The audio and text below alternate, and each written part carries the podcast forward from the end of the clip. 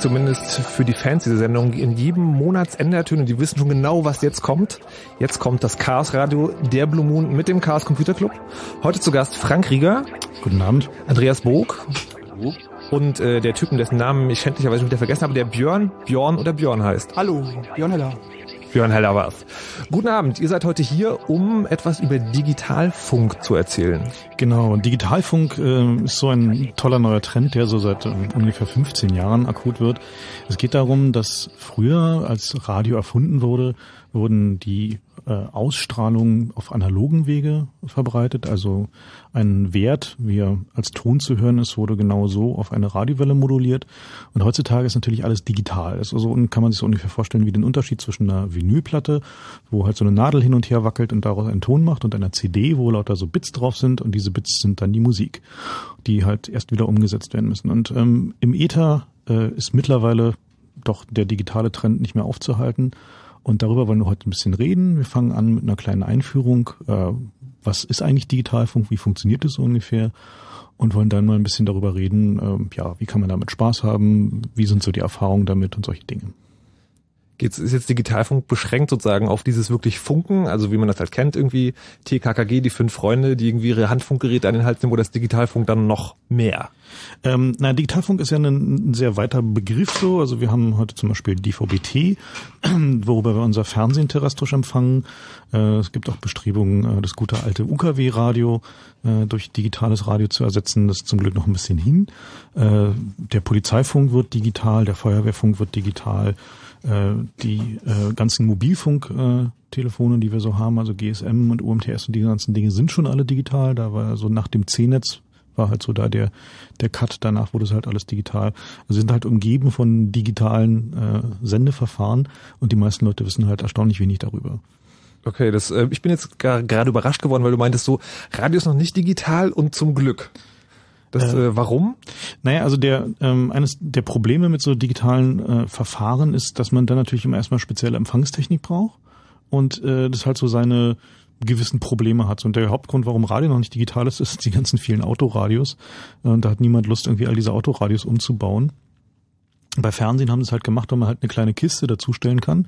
Also diese DVB-T-Kiste, die, also Leute, die noch ihr Fernsehen äh, aus, aus einer Antenne bekommen, also nicht aus dem Kabel oder aus dem Satelliten, äh, die empfangen ihr Fernsehen seit zwei Jahren, drei Jahren. Äh, zwei Jahren zwei Jahren ähm, äh, digital, das, über das äh, digitale Video Broadcasting, DVB, T terrestrisch. Ähm, das sind also diese kleinen Boxen, die man sich da so draufstellt und wo dann plötzlich der, wenn der Empfang schlecht ist, rauscht's nicht mehr, sondern dann sind da so Klötzchen. Dann weiß man, dass es digital ist. Das passiert äh, mit Vorliebe bei Fußballspielen, wenn man aufsteht und das Handy anmacht. Genau, solche Dinge. So, dann äh, gibt's da halt so Störungen, die, äh, die halt solche Effekte erzeugen. Wir sollten heute vielleicht auch nochmal drüber reden, warum das ist und ob man was gegen machen kann. Weil ich habe, also bei WLAN gibt's irgendwie diese Dinge mit äh, Chipsrollen und sowas. Vielleicht gibt's auch was zum Basteln, aber können wir später machen. Genau. Ich würde sagen, wir schaffen jetzt erstmal die Grundlagen, weil es geht jetzt zwei Stunden und dann ähm, erklärt ihr erstmal, was jetzt eigentlich sozusagen das Grundlegende an dieser Technik ist, genau. damit wir nachher damit Spaß haben können. Genau. Ähm, ja, also wie, wie schon erwähnt, so der, der grobe Unterschied zwischen analogem Radio, ähm, wie zum Beispiel momentan noch so der Polizeifunk und der Taxifunk und unser UKW-Radio ist, und digitalem Funk ist genau derselbe wie zwischen einer Vinylplatte und einer CD. Auf der CD sind die Daten digital gespeichert und bei digitalem Radio werden die Daten halt auch als Bits gesendet. Und die interessante Frage ist nun, wie bekommen wir die Bits fehlerfrei vom Sender zum Empfänger? Ähm, so die, die einfachsten Verfahren, ähm, da nimmt man halt einfach eine hohe Frequenz und eine tiefe Frequenz, das äh, sogenannte FSK, das heißt also macht Düt und Düt, so für 0 und 1. Moment, also man nimmt, man nimmt die tiefe Frequenz, das ist eine 0 und eine hohe die 1 oder umgedreht, genau. aber sozusagen einfach zwei Töne, die sich sehr deutlich voneinander von unterscheiden. Genau. Und wo das Gerät auch sagen kann, okay, das war tief. Genau. Und das, okay. Genau, also wie wir es zum Beispiel bei so einem Modem haben. Wir haben es ja in, in unserem Trailer da, ähm, haben wir diese äh, wollen wir noch mal ein bisschen Modem machen? Genau, machen wir ein bisschen Modem. Modem.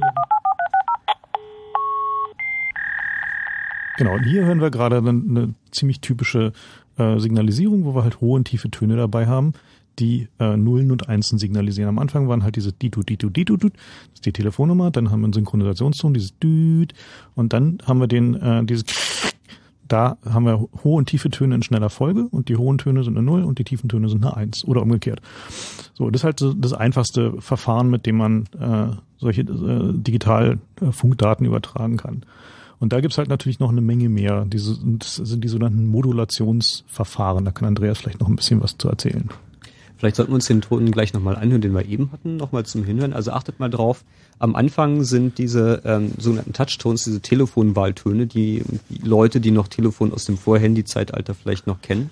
Ähm, da sind immer, ist im Prinzip ein ähnliches Verfahren. Da gibt's auch tiefe und hohe Töne und nicht bloß zwei, sondern äh, vier Stufen. So und, DTMF. Genau, DTMF, immer zwei Töne gleichzeitig.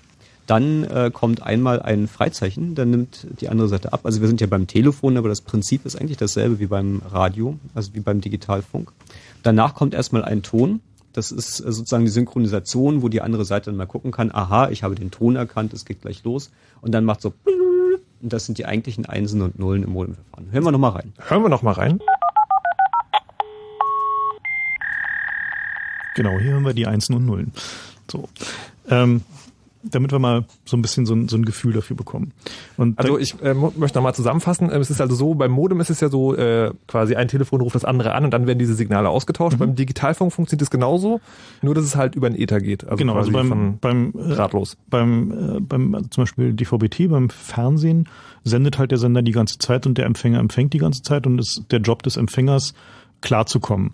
So, also das heißt, der muss halt irgendwie sich, muss irgendwie sich auf dieses Signal einstellen und dabei äh, eine Möglichkeit finden, äh, ja, zu wissen, wo jetzt Anfang und Ende ist und diese ganzen Dinge. Deswegen gibt es immer sogenannte Synchronisationsbits bzw. Synchronisationssignal. Das heißt, das Signal ist in der Regel in Blöcke aufgeteilt. Und wenn so ein Empfänger sich später zuschaltet, dann kann er spätestens am Beginn des nächsten Blocks kommt er wieder klar. Also dann kriegt er so ein, so ein hier, hier geht's los und ab hier fangen wir irgendwie mit einer, zum Beispiel einer Folge von null Bits an. Äh, dann weiß der Empfänger, aha, da sind jetzt ganz viele Nullen, sieht aus wie so ein Blockanfang und dann fangen, kommen danach Daten in vordefinierten Format. Okay, das heißt immer zwischendurch wird sozusagen ein Signal geschickt, was dem Empfänger sagt, hier, da genau. ist dein sozusagen, da kannst du wieder reinkommen. Dazu zwei Fragen. Das erste ist sozusagen, wenn äh, beim, man kennt es ja vom DVB-T, wenn es, äh, wenn da Störbild ist, ist das genau sowas aus dem Tritt kommen? Ähm, naja, der also das kann mehrere, natürlich mehrere Gründe haben, aber der einfachste Grund ist, dass da deine äh, Empfangsfeldstärke nicht ausreicht. Also dass der äh, dein Empfänger den Sender nicht gut genug hören kann, de facto. Und die, äh, der Effekt ist dann, dass die er nicht alle Blöcke fehlerfrei mitbekommt und dann versucht er sich da irgendwas auszudenken. So, dann hast du halt diese Klötzchen. So, dann okay. macht er, kommen halt nicht genug Daten an für diesen mhm. Bildausschnitt, der, den du da äh, sehen möchtest. Und dann ist statt dem Fußballer halt dann da so ein grünes Klötzchen oder Okay, er denkt sich halt irgendwas aus, um das irgendwie genau. zu faken. Das ist halt, das ist halt so auch eines der, der Charakteristiken bei, äh, also der klare Unterschied zwischen analogen und digitalen Senderverfahren. Bei analogen Verfahren rauscht es halt, wird leiser, äh, ist so noch so halb zu verstehen. Und bei digitalen Verfahren ist meistens irgendwann einfach Schluss. So. Okay, also es gibt entweder angekommen oder Fehler. Genau. Oder Fehl quasi. Genau, ja. Ja, oh, na, es gibt eigentlich auch noch sowas dazwischen, aber dieses sowas dazwischen wird in der Regel durch eine sogenannte Forward Error Correction aufgefangen. Was Hä? bedeutet, ja, was bedeutet zu jedem Bit, äh, also wenn ich, wenn ich dir drei Bits schicke, schicke ich dir noch ein viertes dazu und sage beispielsweise, naja, die Summe der Bits ist gerade oder die Summe der Bits ist ungerade. Und wenn dann eins der Bits untergeht, kannst du überlegen, aha, die Summe muss gerade sein und irgendwie das erste und das dritte ist eine Eins, dann muss das zweite eine Null sein. Das ist Forward Error Correction. Also man rechnet, also man schickt halt mehr Daten, als man braucht mhm. und kann sich dann mit so ein paar cleveren Algorithmen ausrechnen, welches, welches von den Bits umgekippt ist und offenbar falsch war und wie es hätte sein müssen. Das ist also ungefähr so, als wenn du, also im Extremfall schickst okay. du halt alle Daten doppelt. Ja dann verbrauchst du halt natürlich sehr viel mehr Bandbreite, als du irgendwie hast. Also als wenn du halt irgendwie über deine DSL-Leitung alle Daten doppelt schickst oder runterlädst, nur um sicher zu sein, dass kein Fehler drin ist.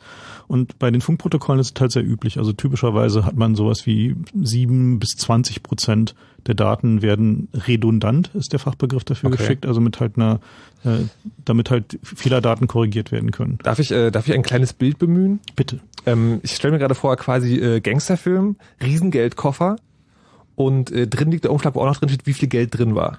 Genau. Der Koffer ist aber leer.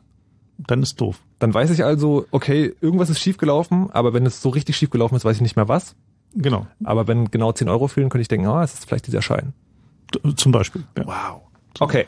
Und so, so ähnlich äh, funktioniert es halt bei all diesen äh, ganzen digitalen Sendeverfahren, dass man versucht, die Unzulänglichkeiten des Ethers, also da ist ja Rauschen und äh, Signal wird reflektiert und dann regnet es auch mal oder ist ein nasser Wald dazwischen oder ähnliche Dinge. Oder die Sonne scheint. Die, oh, die Sonne scheint, ja. Oder die Luftfeuchtigkeit ist hoch. Die versucht man damit äh, zu kompensieren, dass man sich sehr clevere Methoden ausdenkt. Zum einen die Art und Weise, wie man die Bits codiert, also das, was wir mit den hohen Tiefentönen hatten. Da gibt's halt noch unglaublich viele clevere Verfahren, Modulationsverfahren, äh, die wir später vielleicht noch ein bisschen im Detail beleuchten. Können wir vielleicht einfach gleich die wichtigsten durchgehen? Ja, können wir machen, genau. Oder ähm, soll ich vielleicht mal Niklas rannehmen? Der will nämlich fragen, warum es bestimmt viele Töne bei bestimmten Verfahren gibt. Ja, vielleicht hängt das ja gerade damit zusammen. Ja. Hallo? Guten Abend, Niklas. Ja, hi. Sag mal, deine Frage ist? Genau, meine Frage wäre, ähm, warum gibt es bei der Telefonübertragung zum Beispiel ähm, nur zwei beziehungsweise vier Töne, wie ihr erwähnt habt, und nicht zum Beispiel 512 Töne, die dann ähm, einen bestimmten Algorithmus haben und dann ähm, zu höheren Datenübertragungen führen könnten? Äh, sowas gibt's auch, das nennt sich dann FDM. Ähm, Frequency Division Multiplex. Also das ähm, bei beim Telefon ist es einfach so, die mussten halt 0 bis 9 abbilden und dann noch Stern und Raute und dann waren sie bei 12 und dann haben sie sich gedacht, na ja, vier reichen. Und ähm, du kannst aber natürlich auch 512 verschiedene Töne nehmen und dann kannst du mehr Daten übertragen.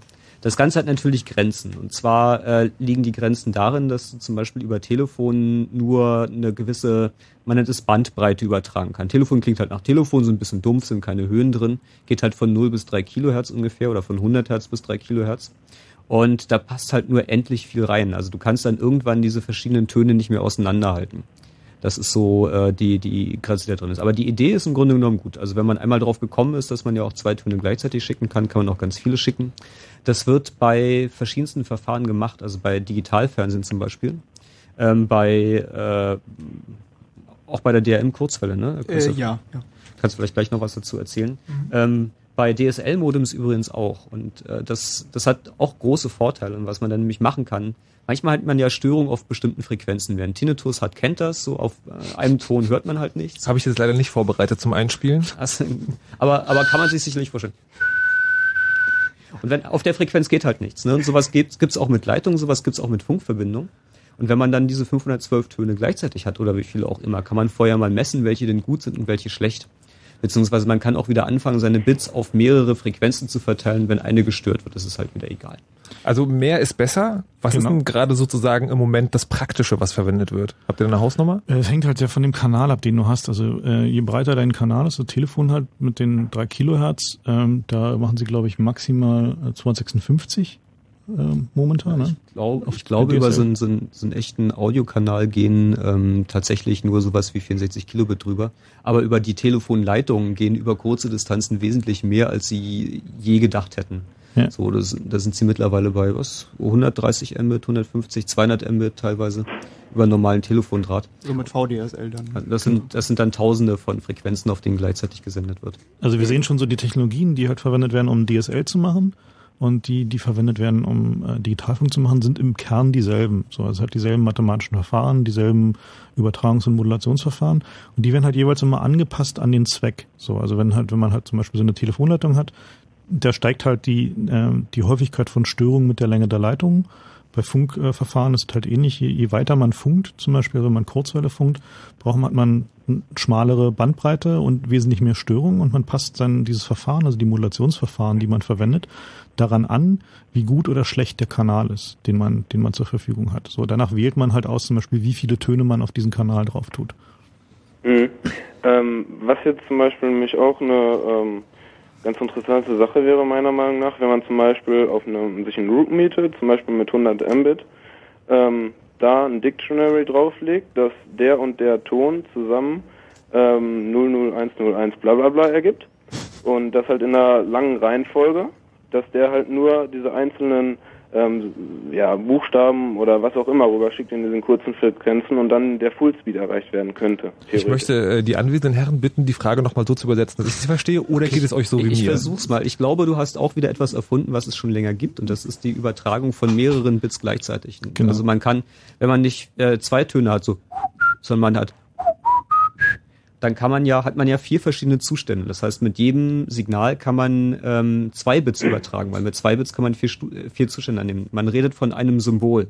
Also ein Symbol ist ein Ton auf vier verschiedenen Frequenzen, jetzt in meinem Beispiel, und der überträgt zwei Bits. Ich glaube, das ist ungefähr das, was du meintest, oder? Äh, naja, nicht ganz. Also wenn ich jetzt den einen Ton habe, den hohen Ton zum Beispiel, Ja. ähm, ergibt das ähm, 00 oder nee, Mhm. 0. Mhm. Und wenn ich jetzt ähm, einen siebenstelligen Code rüberschicken würde über die, Inter äh, über die Leitung halt, und der wird dann in das Dictionary gucken und wissen, aha, der, der siebenstellige Code ist nach meiner Übersetzung 200 oder 500 Zeichen lang, dann wäre Also was du, was du damit tust, ist, äh, du vermischt halt die Kompression und die Symboltabellen. genau, ich komprimiere. Genau, also die äh, sowas ähnliches findet tatsächlich statt, also dass äh, die Symboltabellen äh, nach Häufigkeit äh, der Bitmuster sortiert werden. Also kann man sich ungefähr so vorstellen, man nimmt sich ein Wörterbuch und ähm, sagt, okay, diese Worte, die ich hier so verwende, die sind häufiger als andere. Also und zum Beispiel kommt sehr häufig vor. Also kürzen wir halt mal und durch ein kürzeres Symbol ab und äh, vereinbaren es einfach so. Also der Sender weiß, dass und irgendwie 001 ist und der Empfänger weiß, dass und 001 ist und können, äh, können dadurch eine Kompression erreichen. Aber äh, das findet tatsächlich auf einer anderen, äh, anderen Ebene Lass, statt. lassen wir Morsecode als digital durchgehen? Ähm, Morsecode war meines Wissens das erste digitale Übertragungsverfahren. Ne? Also das ist genau, genau das ja. Dann Schande über uns, dass wir es noch nicht erwähnt haben. Weil da passiert genau dasselbe. Da sind auch die äh, verschiedenen Buchstaben mit verschiedenen Tonfolgen kodiert und die häufigen mit kurzen und die seltenen mit langen. Also so ein E ist zum Beispiel so ein Bip und ähm, ein äh, S ist äh, Bip Bip Bip und äh, also je seltener der Buchstabe, desto länger die Sequenz. Hm. So. Also ich komme jetzt nicht mehr ganz hinterher, muss ich ganz ehrlich sagen. Das heißt also, was er gefragt hat, geht nicht wirklich. Das, äh, also ich habe noch nicht ganz verstanden, was der Zweck davon sein sollte. Es gibt sozusagen diverse Dinge da draußen, die so ähnlich klingen, die schon mal jemand erfunden hat. Genau. Also äh, viele von diesen Dingen kann man sich halt auch so logisch erschließen. Jetzt haben wir gerade noch ein Beispiel von Morse, hoffe ich mal. Okay, das ist was? Morsecode. Also das war ja, das, ja, aber was, äh, was für Morsecode? das ist äh, überlassen wir Der, unseren äh, Lesern. Mal gucken, ob ein Hörer es weiß. Der Erste, der es weiß und anruft, gewinnt. Äh, Ein Anruf. Ein Anruf. genau. Da haben wir noch ein paar Rätsel von. Also wer irgendwie gerade seine Demulationssoftware am Start hat, die werden später noch ein paar mehr. Spielen wir es nochmal ein, jetzt zum Mitschreiben? Genau, mach mal die, die ein bisschen schneller.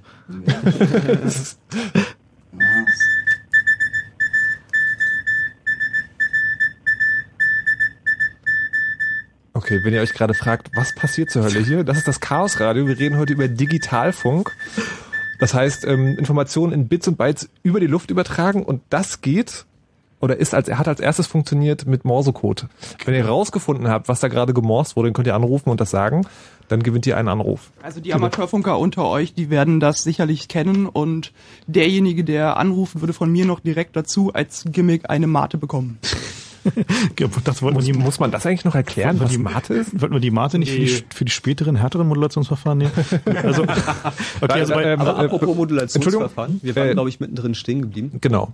Ich wollte Niklas jetzt fragen, ob wir uns darauf einigen können, dass wir die Frage wahrscheinlich nicht erschöpfend beantworten können. Ja, Ja? also die ist, denke ich mal, noch ziemlich weitreichend. Alles klar. Und äh, zu guter Letzt würde ich noch fragen, ob ich äh, bitte den Gerhard grüßen könnte. Nee. So, gegrüßt weiter wurde sie geht's. nicht. So, genau, wir waren nämlich stehen geblieben beim Modulationsverfahren, glaube ich. Und eine ganz wichtige ist äh, die ähm, Amplitudenmodulation. Warte mal, ich, äh, also für den Fall, dass irgendjemand da draußen genauso raus ist wie ich, kannst du mal kurz sagen, Modulationsverfahren war was? das ist die Töne, die man macht, damit du weißt, was Nullen und Einsen sind. Okay. Das nennt sich Modulation. Und Das heißt, wo wir im, im einfachsten Fall zwei von haben. Genau, und das Gegenteil, oder na, es gibt noch einen noch einfachen Fall. Das, was wir eben gehört haben, ist ja Morsecode. Und da ist halt dieses Piep, das ist entweder da und es ist nicht da. Das heißt, man kann sagen, es ist einmal laut und es ist einmal leise. Und auch so kann man Informationen übertragen, die man sagt, wenn es leise piepst, ist es eine Null und wenn es laut piepst, ist es eine Eins. Wenn es gar Mhm. nichts piepst, dann empfängt man gerade nichts. Okay. Und bei Morse ist es halt so, dass halt kurze und lange Piepse, äh, die daraus werden halt die Zeichen zusammengesetzt. Und der Morsecode äh, ist halt das erste Beispiel von so einem komprimierenden Code. Das ist halt so, dass man, je häufiger der Buchstabe benutzt wird, desto weniger Bips und Blobs braucht man.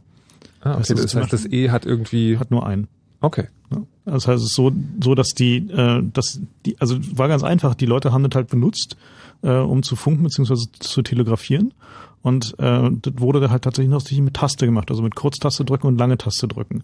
Und äh, da möchte man natürlich die Anzahl der Tastendrücke, schon alleine damit man keine Sehenscheinentzündung bekommt, möchte man die Anzahl der Tastendrücke limitieren. Und äh, deswegen komprim also macht, verwendet man halt so eine, äh, so eine komprimierenden Verfahren. Also so ähnlich ist es halt also wird da zumindest behauptet, wurden ja diese äh, Schreibmaschinentastaturen äh, optimierte so Dvorak und so, die halt Ja. auch die Tasten, die häufiger benutzt wurden, an bequemere Stellen gelegt haben. So, so, so, so eine Sachen finden halt immer wieder auch, also gerade bei so einem Funkverfahren statt. Okay, wir wissen also jetzt schon nach einer halben Stunde, wie ich mal äh, bemerken muss, wir wissen jetzt schon, es gibt also Digitalfunk, der funktioniert so, dass man möglichst geschickt und möglichst störungsfreie Signale, also Bits und Bytes quasi, wie eine Internetleitung äh, über die Luft schickt.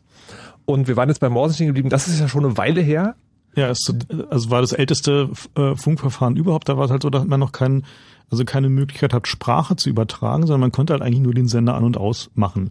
Und so die Sender, die sie da verwendet haben, hatten dann so schöne Bezeichnungen wie ein Löschfunkensender. Das war halt äh, ein Gerät, was halt irgendwie so, also Der hat auch nicht auf einer spezifischen Frequenz gesendet. Der hat einfach bloß so HF-Müll erzeugt. also er hat halt einfach im, im Radiospektrum so Bratz gemacht. Das ist so das Knacken, was man teilweise hört, wenn man irgendwie sein Netzteil in die Steckdose steckt. Und Also sprich sozusagen, stellt euch vor, ihr macht euer Radio an und egal welche Frequenz ihr anmacht, es ist überall dasselbe. Genau. So, wir wollen jetzt aber mal vorspulen, weil Digitalfunk äh, in den aus den Nachrichten äh, ist ja der, dass man gehört hat, ähm, ja, die Berliner Polizei soll jetzt mal Digitalfunk bekommen. Ach nee, doch nicht. Ach ja, doch, vielleicht doch dieses Jahr. Ach nee, vielleicht doch nicht. Genau. Also der äh, diese diese Digitalfunkgeschichte ist halt eine sehr lange. Äh, momentan ist es halt so, dass äh, Polizei und Feuerwehr und Krankenwagen und technisches Hilfswerk senden alle noch analog. Also die haben halt noch Geräte, wo äh, wenn man da so reinspricht, dann sind da hübsche Frequenzschwankungen, also sogenannte Frequenzmodulation auf dem äh, auf dem Radio. Das heißt, wenn man dann so aufs Radiospektrum guckt, dann sieht man halt im, im mit der Sprache wackelt halt die Frequenz, auf der gesendet wird. Das ist die sogenannte Frequenzmodulation. So ist eine der, der, der Möglichkeiten. Die andere ist die sogenannte Amplitudenmodulation. Da wackelt halt die, ähm, die Sendestärke mit der Sprache mit. So, also kann man sich so vorstellen, wie wenn man sich so ein, so ein Audiofile auf dem, auf dem Bildschirm anguckt, dann sieht man ja auch so diese Kurve hoch und runter und genauso sieht dann halt auch das Signal aus. So, bei dem einen, also Frequenzmodulation wackelt halt die Sendefrequenz und bei Amplitudenmodulation wackelt die Signalstärke. Und das wird dann halt am Ende wieder dekodiert. Und die Geräte, die die Polizei da momentan verwendet, stammen halt so aus den frühen 80ern.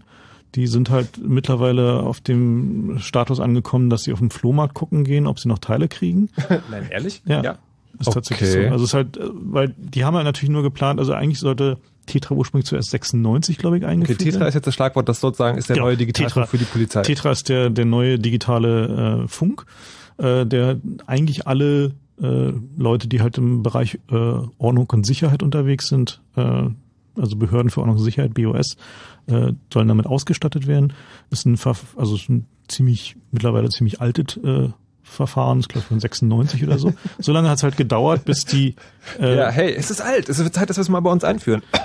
naja, ist halt äh, Gut abgehangen. gut, gut Ja. abgehangen ist. Also es ist eine wohl abgehangene, gut erforschte Technologie. So. Okay, ich würde jetzt gerne Folgendes machen. Wir haben jetzt quasi die Basis, also wir wissen, Genau. was Digitalfunk ist und wir wissen auch, dass äh, nicht nur die Polizei, sondern auch Behörden damit arbeiten soll. Es soll noch eingeführt werden, aber vielleicht gibt es auch schon da draußen. Und die Frage wäre jetzt, Genau. Hat, hat einer von euch schon damit Erfahrung? Ist zufällig einer von euch bei einer äh, Behörde für Ordnung und Sicherheit oder so, die, wo halt äh, Tetra schon verwendet wird? Oder zum Beispiel bei der BVG, da ist, äh, wird Tetra auch schon verwendet. Ähm, hat da einer schon von Erfahrung? Ist es toll? Rockt es? Oder was sind so die Probleme? Äh, würde uns interessieren. Äh, wie war die Nummer? 0331 70 97 110. Ich kann es aber auch nochmal in schöner sagen lassen. Jetzt anrufen. 0331 70 97 110. Und zwar dann, wenn ihr schon Erfahrung gemacht habt mit dem neuen Behördenfunk, Tetra heißt das Teil, oder wenn ihr vielleicht schon geschult worden seid, es irgendwie schon mal in den Fingern gehabt habt, dann ruft jetzt an. Während ihr euch die Finger äh, wund wählt, werden wir hier eine kleine Musik spielen. Die Musik ist übrigens heute in Zusammenarbeit mit dem geschätzten Publikum entstanden.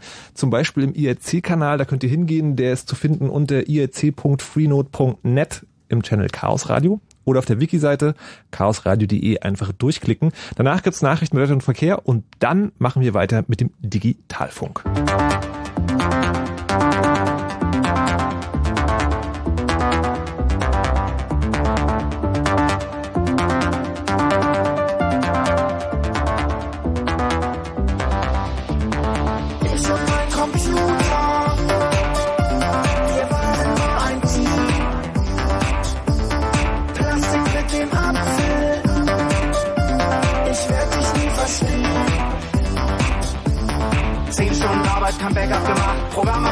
Computer kaputt, alles ist weg, Festplatte voll, falsche Version, Update verpasst, kein Handbuch dabei, RAM zu klein, Sanduhr, Sanduhr, Prozessor zu langsam, Cracks runtergeladen, Virus eingefangen, Netzteil vergessen, Akku ist leer, druck mir das mal aus, Düse verstopft, Patronen ist leer, Kabel zu kurz, schick mir das mal rüber, ist nicht angekommen, falsche Version, Update nicht verfügbar, viereckige Augen, Bildschirm schwarz, bei Google gesucht, gar nichts gefunden, Auktion verpasst, Software gezogen, ist schon wieder alt,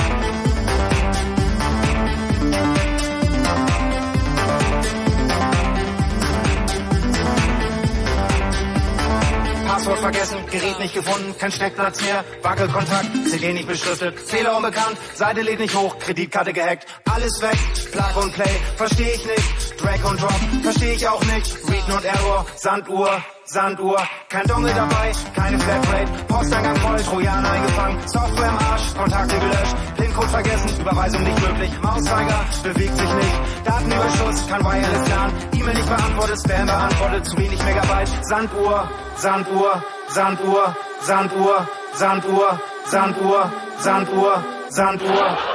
Oh. Ich und mein Computer,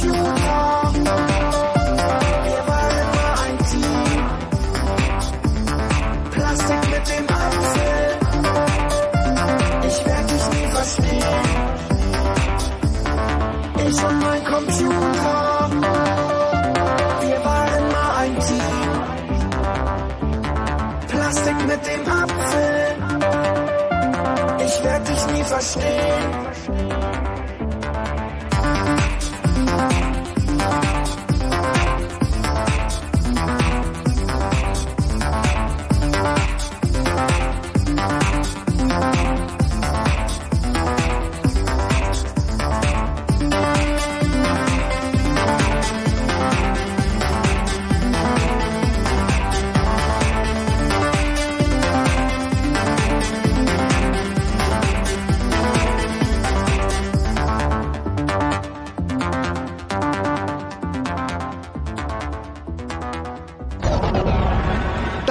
Sind Anna und Tobi und Sophie. die drei würden gern mal zusammen tanzen gehen. Aber Anna mag Rock.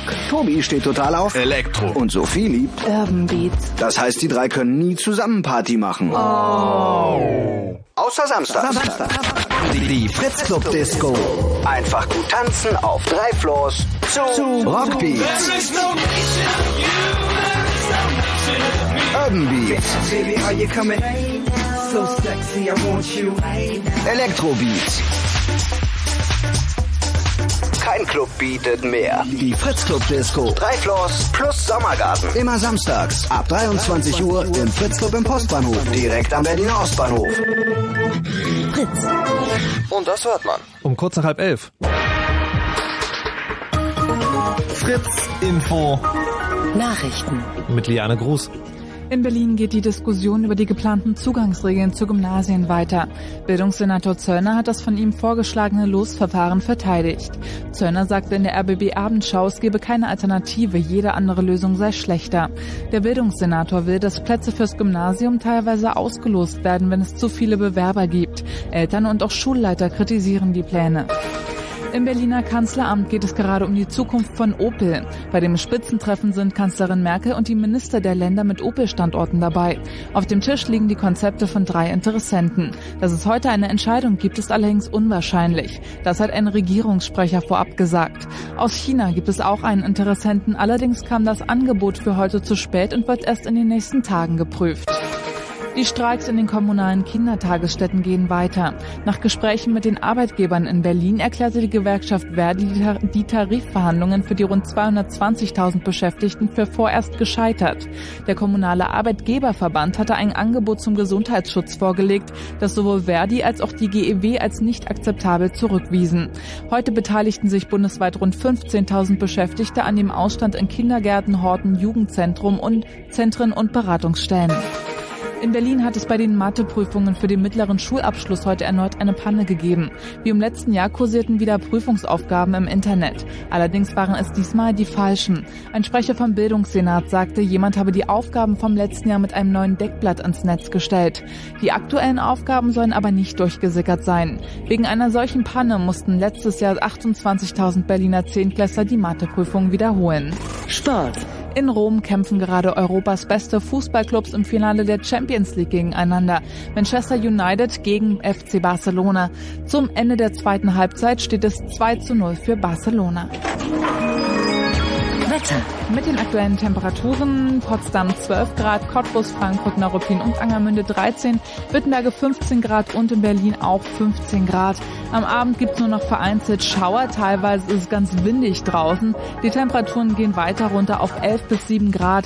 Morgen ist es dann ähnlich wie heute, ein bisschen Sonne, ein bisschen Wolken und auch Regen kann immer noch runterkommen bei maximal 18 Grad. Verkehr. A10 südlicher Berliner Ring Richtung Dreieckwerder zwischen Ludwigsfelde Ost und Ludwigsfelde West. Da ist die rechte Spur durch einen Ziegelstein gesperrt. Passt da ein bisschen auf. A10 westlicher Berliner Ring Richtung Dreieckhaveland zwischen Potsdam Nord und Spandau. Da ist die linke Spur gesperrt wegen einem defekten LKW. Dann die A13 Berlin Richtung Dresden. Bei Lübbenau, da liegen Gegenstände auf der Fahrbahn. Und die A24 Hamburg Richtung Berlin zwischen Herzsprung und Neuruppin. Da ist ein Pannfahrzeug auf der rechten Spur, die ist gesperrt. Ansonsten Reutz, gute Fahrt. Fritz ist eine Produktion des RBB. Und wenn im Radio 101,5? Dann Fritz in Frankfurt oder.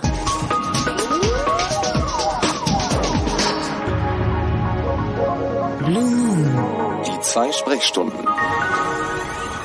Mit Markus Richter, Frank Rieger, Björn Heller und Andreas Bog, der gerade nicht hier ist. Was macht denn der eigentlich gerade? Kann ja wohl nicht wahr sein. Chaos. Radio, wie es äh, leibt und lebt. Es geht heute um Digitalfunk eigentlich.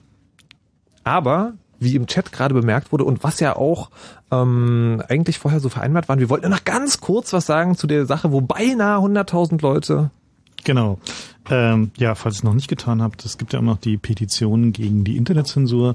Äh, unsere heißgeliebte Familienministerin Zensursula von der Leyen möchte ja gerne eine Zensur im Internet einführen. Dagegen gibt es eine E-Petition beim Bundestag. Ähm, die die URL ist irgendwo auf www.cc.de verlinkt, äh, relativ weit oben. Wenn ihr da noch nicht äh, mitgezeichnet habt, dann tut es bitte. Es geht einfach darum zu verhindern, dass in Deutschland eine Internetzensur unter dem Deckmantel äh, des Schutzes äh, vor Kinderpornografie eingeführt wird. Und das wollen wir doch bitte vermeiden. Und ich möchte ähm, verzeihen, dass diese wichtige politische Debatte zu schamloser Eigenwerbung genutzt wird. Wenn euch nämlich für das Thema interessiert, das ist schon dieses Jahr zweimal im Chaos Radio besprochen worden. Auf chaosradio.de und auf fritz.de gibt's die Podcasts dazu. Und äh, sozusagen fast wochenaktuelle Updates gibt's am Samstag immer bei Trackback. Und damit kehren wir jetzt aber zurück zum Digitalfunk. Ich, wir haben ja aufgerufen, soll mal jemand anrufen, der ähm, sozusagen ähm, schon mit dem neuen Digitalfunk, was die Polizei bekommen soll, was sagen könnte. Das war noch bis jetzt keiner. Ich vermute, es liegt am Spiel, äh, am Endspiel der Champions League. Aber auch das wird ja bald vorbei sein. Vielleicht du meinst, gibt es eine größere Überschneidung von Zielgruppen? Ich Feuerwehrmänner, Polizeimänner, Fußball könnte ich mir vorstellen. Ich weiß nicht so genau. Ja gut, wir sind, wir sind auch ehrlich gesagt noch ein klitzekleines bisschen zu früh dran dafür. Äh, Wait, what? Wir haben noch eine halbe Stunde gerade erklärt, was Digitalfunk ist. was fehlt denn noch? Oh Nein, das, was, was noch fehlt, ist, dass die, die Systeme werden halt, also der finden ja gerade erst die Schulungen da draußen statt. Das heißt die, die also was? Die, die, die Schulungen für die Feuerwehr und die Polizei. Ah, okay. Also in Berlin sind, äh, glaube ich, bisher 400 oder 500 Geräte äh, im Einsatz, äh, auch mehr so testhalber parallel zu der alten, zum alten analogen Funksystem. Aber vielleicht finden wir jemand, der uns ein bisschen was erzählen kann, was denn so die Probleme mit dem alten analogen äh, Feuerwehr- bzw. Polizeifunk waren. Ähm, das wäre auch äh, tatsächlich interessant. Jetzt anrufen. 0331 70 97 110. Das ist genau die Nummer, die ihr anruft, wenn ihr aus dem Nähkästchen plaudern wollt. Genau. Und ähm, haben wir schon jemand? Nö. Nee. Niemand? ist irgendwie. Hm. Wahrscheinlich sind wir zu hoch gestochen. Gut, also ich erzähle noch mal ein bisschen was zu diesem Tetra. Äh, das ist ja durchaus interessant. Also der ähm, der Grund für den äh, für den äh, digitalen die Einführung des digitalen Polizeifunks ist halt zum einen, dass äh, sie mehr äh, Kanäle, also mehr Sprechkanäle haben wollten, weil man kann durch diese Kompression der Sprache, wie man sie halt auf, aus der Musik kennt, also MP3, ne, Mhm. kannst du halt die Musik komprimieren, dann nimmt weniger Platz weg. Genau dasselbe geht bei Funk halt auch. Man kann die Sprache so komprimieren, dass man sie in weniger Bits unterbekommt. Und diese weniger Bits brauchen entsprechend auch weniger Bandbreite auf dem Funk. Und diese Erklärung wollte Sven nicht mehr hören. Entschuldigung, der hat nämlich äh, angerufen und kann was zu analogem BOS-Funk. Ist das das, was wir Ja, wollen? genau. Ah, sehr gut. Hallo, guten Abend, Sven. Guten Abend. Du bist einer von denen, der bei einer offiziellen Behörde arbeitet und mit dem alten Funk zu tun hat. Genau. Und der ist sozusagen, und du willst jetzt eigentlich neuen Digitalfunk. Ähm, nicht unbedingt. Also, es, ähm, also Digitalfunk ist ja schön und gut. Ähm, also das Hauptproblem ist einfach ähm, der Kostenfaktor. Das ist, ähm, was ich so sehe, ja, da wird Geld raus, rausgeschmissen. Also ist meine Meinung dazu. Klar, es gibt Vorteile und gibt auch Nachteile. Wieso meinst du, dass da Geld rausgeschmissen wird? Ähm, also eigentlich der Hauptgrund, warum man Digitalfunk hier ein, äh, einführen möchte, ist ja ähm, der Abhörsicherung. Wenn ich das jetzt mal so sagen darf. Es gibt da viele schwarze Schafe, die den BOS-Funk äh, so mithören und auch ein bisschen stören darüber. Und äh, um vor denen geschützt zu sein. Äh, Ja, genau. Und meinst du, das ist das tatsächlich der, der wesentliche Grund, dass das, was bei euch so kommuniziert wird, dass das der Grund ist oder äh, werden da auch noch andere, andere Dinge angeführt? Also das ist der Hauptgrund, was jetzt bei uns, also wir hatten jetzt äh, einen Schulungstag bisher, ähm, wo mal kurz so ein Gerät vorgeführt worden ist und ja, äh, vom Weiten durften wir uns das mal angucken, aber mehr auch momentan noch nicht. Das heißt, ihr durftet da auch noch nicht mit rumspielen, um mal zu gucken, wie Mm. sich so bedient oder so? Nee, durften wir leider auch noch nicht. Okay, und bist du, bist du bei einer Polizei oder bei einer Feuerwehrbehörde? Ähm, bei einer Feuerwehrbehörde. Okay. Ich, äh, darf ich kurz auch was fragen? Ähm, Ich habe mir kurz in so einem Feuerwehrbüchlein äh, gelesen, was das neue Digitalfunk alles kann. Und das Ja. lasse ich für mich so, das ist ja quasi fast wie ein Handy. Also du kannst irgendwie Kurznachrichten verschicken, du kannst halt Ja, genau. quasi verschiedene Nummern anrufen. Das ist doch eigentlich ziemlich geil, oder nicht? Ja, natürlich. Ähm, ich sage ja nicht, dass es ähm, schwachsinnig ist. Okay. Ähm, aber für mich ist es einfach nur Geld zum Fenster rausschmeißen. Das heißt, du bist Ähm, mit dem alten System total zufrieden. Na, nicht total zufrieden. Also die Zuverlässigkeit des alten Systems ist ja, ähm, lassen wir mal dahingestellt. Ähm, Gerade bei schlechtem Wetter oder wenn man mal irgendwo am Randgebiet ist, ähm, hm, ist Also- schon äh, Habt ihr, problematisch. also da habt ihr tatsächlich auch echte Probleme, ja? Also das ja, da haben wir Probleme. Und dann nehmt ihr einfach wieder das Mobiltelefon, wenn es gar nicht anders geht, oder wie? Da gehen wir wieder über Draht, genau. Okay, das finde ich immer so schön, das über Draht bedeutet heutzutage ja nicht äh, ein drahtgebundenes Telefon, sondern ein Mobiltelefon. Ja, ein Mobiltelefon. Genau, ja. Okay. Und äh, die, also wie, wie sieht das bei euch so aus? Die, der Kostenfaktor werden dafür andere Sachen zurückgestellt? Also wenn äh, kriegt ihr dann irgendwie keine neuen Kettensägen deswegen, weil er neue Funkgeräte kriegt? Oder wie muss man sich das vorstellen? Nö, also das nicht, aber ähm, also über den Etat genaueres wissen wir halt auch nicht. Also ähm, da wird halt immer gemunkelt und gemunkelt. Ähm, wo das ist ja auch so eine Frage, wo nimmt man das Geld jetzt her? Hm. Ähm, wenn man sich jetzt mal überlegt, so ein Funkgerät kostet äh, 1000 Euro, ähm, also ein bisschen mehr als 1000 Euro. Und die müssen halt auch irgendwo herkommen, ja. Die müssen ja auch irgendwo herkommen. Und Wie, wie viel mehr ist als das die ähm, wie viel mehr ist das als die alten Kosten? Ähm, die alten, soweit ich informiert bin, kosten um die 200 bis 300. Also Je nachdem. Kann man die überhaupt noch kaufen? Also ich meine, ich, Äh. ich sehe da immer diese, diese Dinge aus den 70ern, mit denen man im Zweifelsfall auch werfen kann, wenn man sich verteidigen muss. Aber so, also wenn ich das mit mir rumschleppen würde und in der anderen Tasche habe ich so ein modernes Mobiltelefon, würde ich mir schon so ein bisschen verschaukelt vorkommen, muss ich sagen. Ähm, Ja, es es gibt auch viele Kollegen, die schaffen sich halt ähm, bessere Funkgeräte privat an. Das ist ja auch dann immer so ein, äh, das sieht man ja auch nicht gerne. Ähm, Weil? Also da gibt's, ähm, ja, weil man damit halt auch missbräuchlich äh, arbeiten kann. Wir's so. Inwiefern kann man können Sie sagen, die Kollegen damit Unsinn anstellen oder sind die leichter auszunutzen? Ähm, die können einmal selber damit um, umgehen und man kann auch andere Kanäle, für die man gar nicht irgendwo äh, zugelassen ist. Ähm, Ja, versteht. kann ja auch. die holen sich dann halt einfach Amateurfunkgeräte und benutzen die auf den, auf den vorgesehenen Kanälen.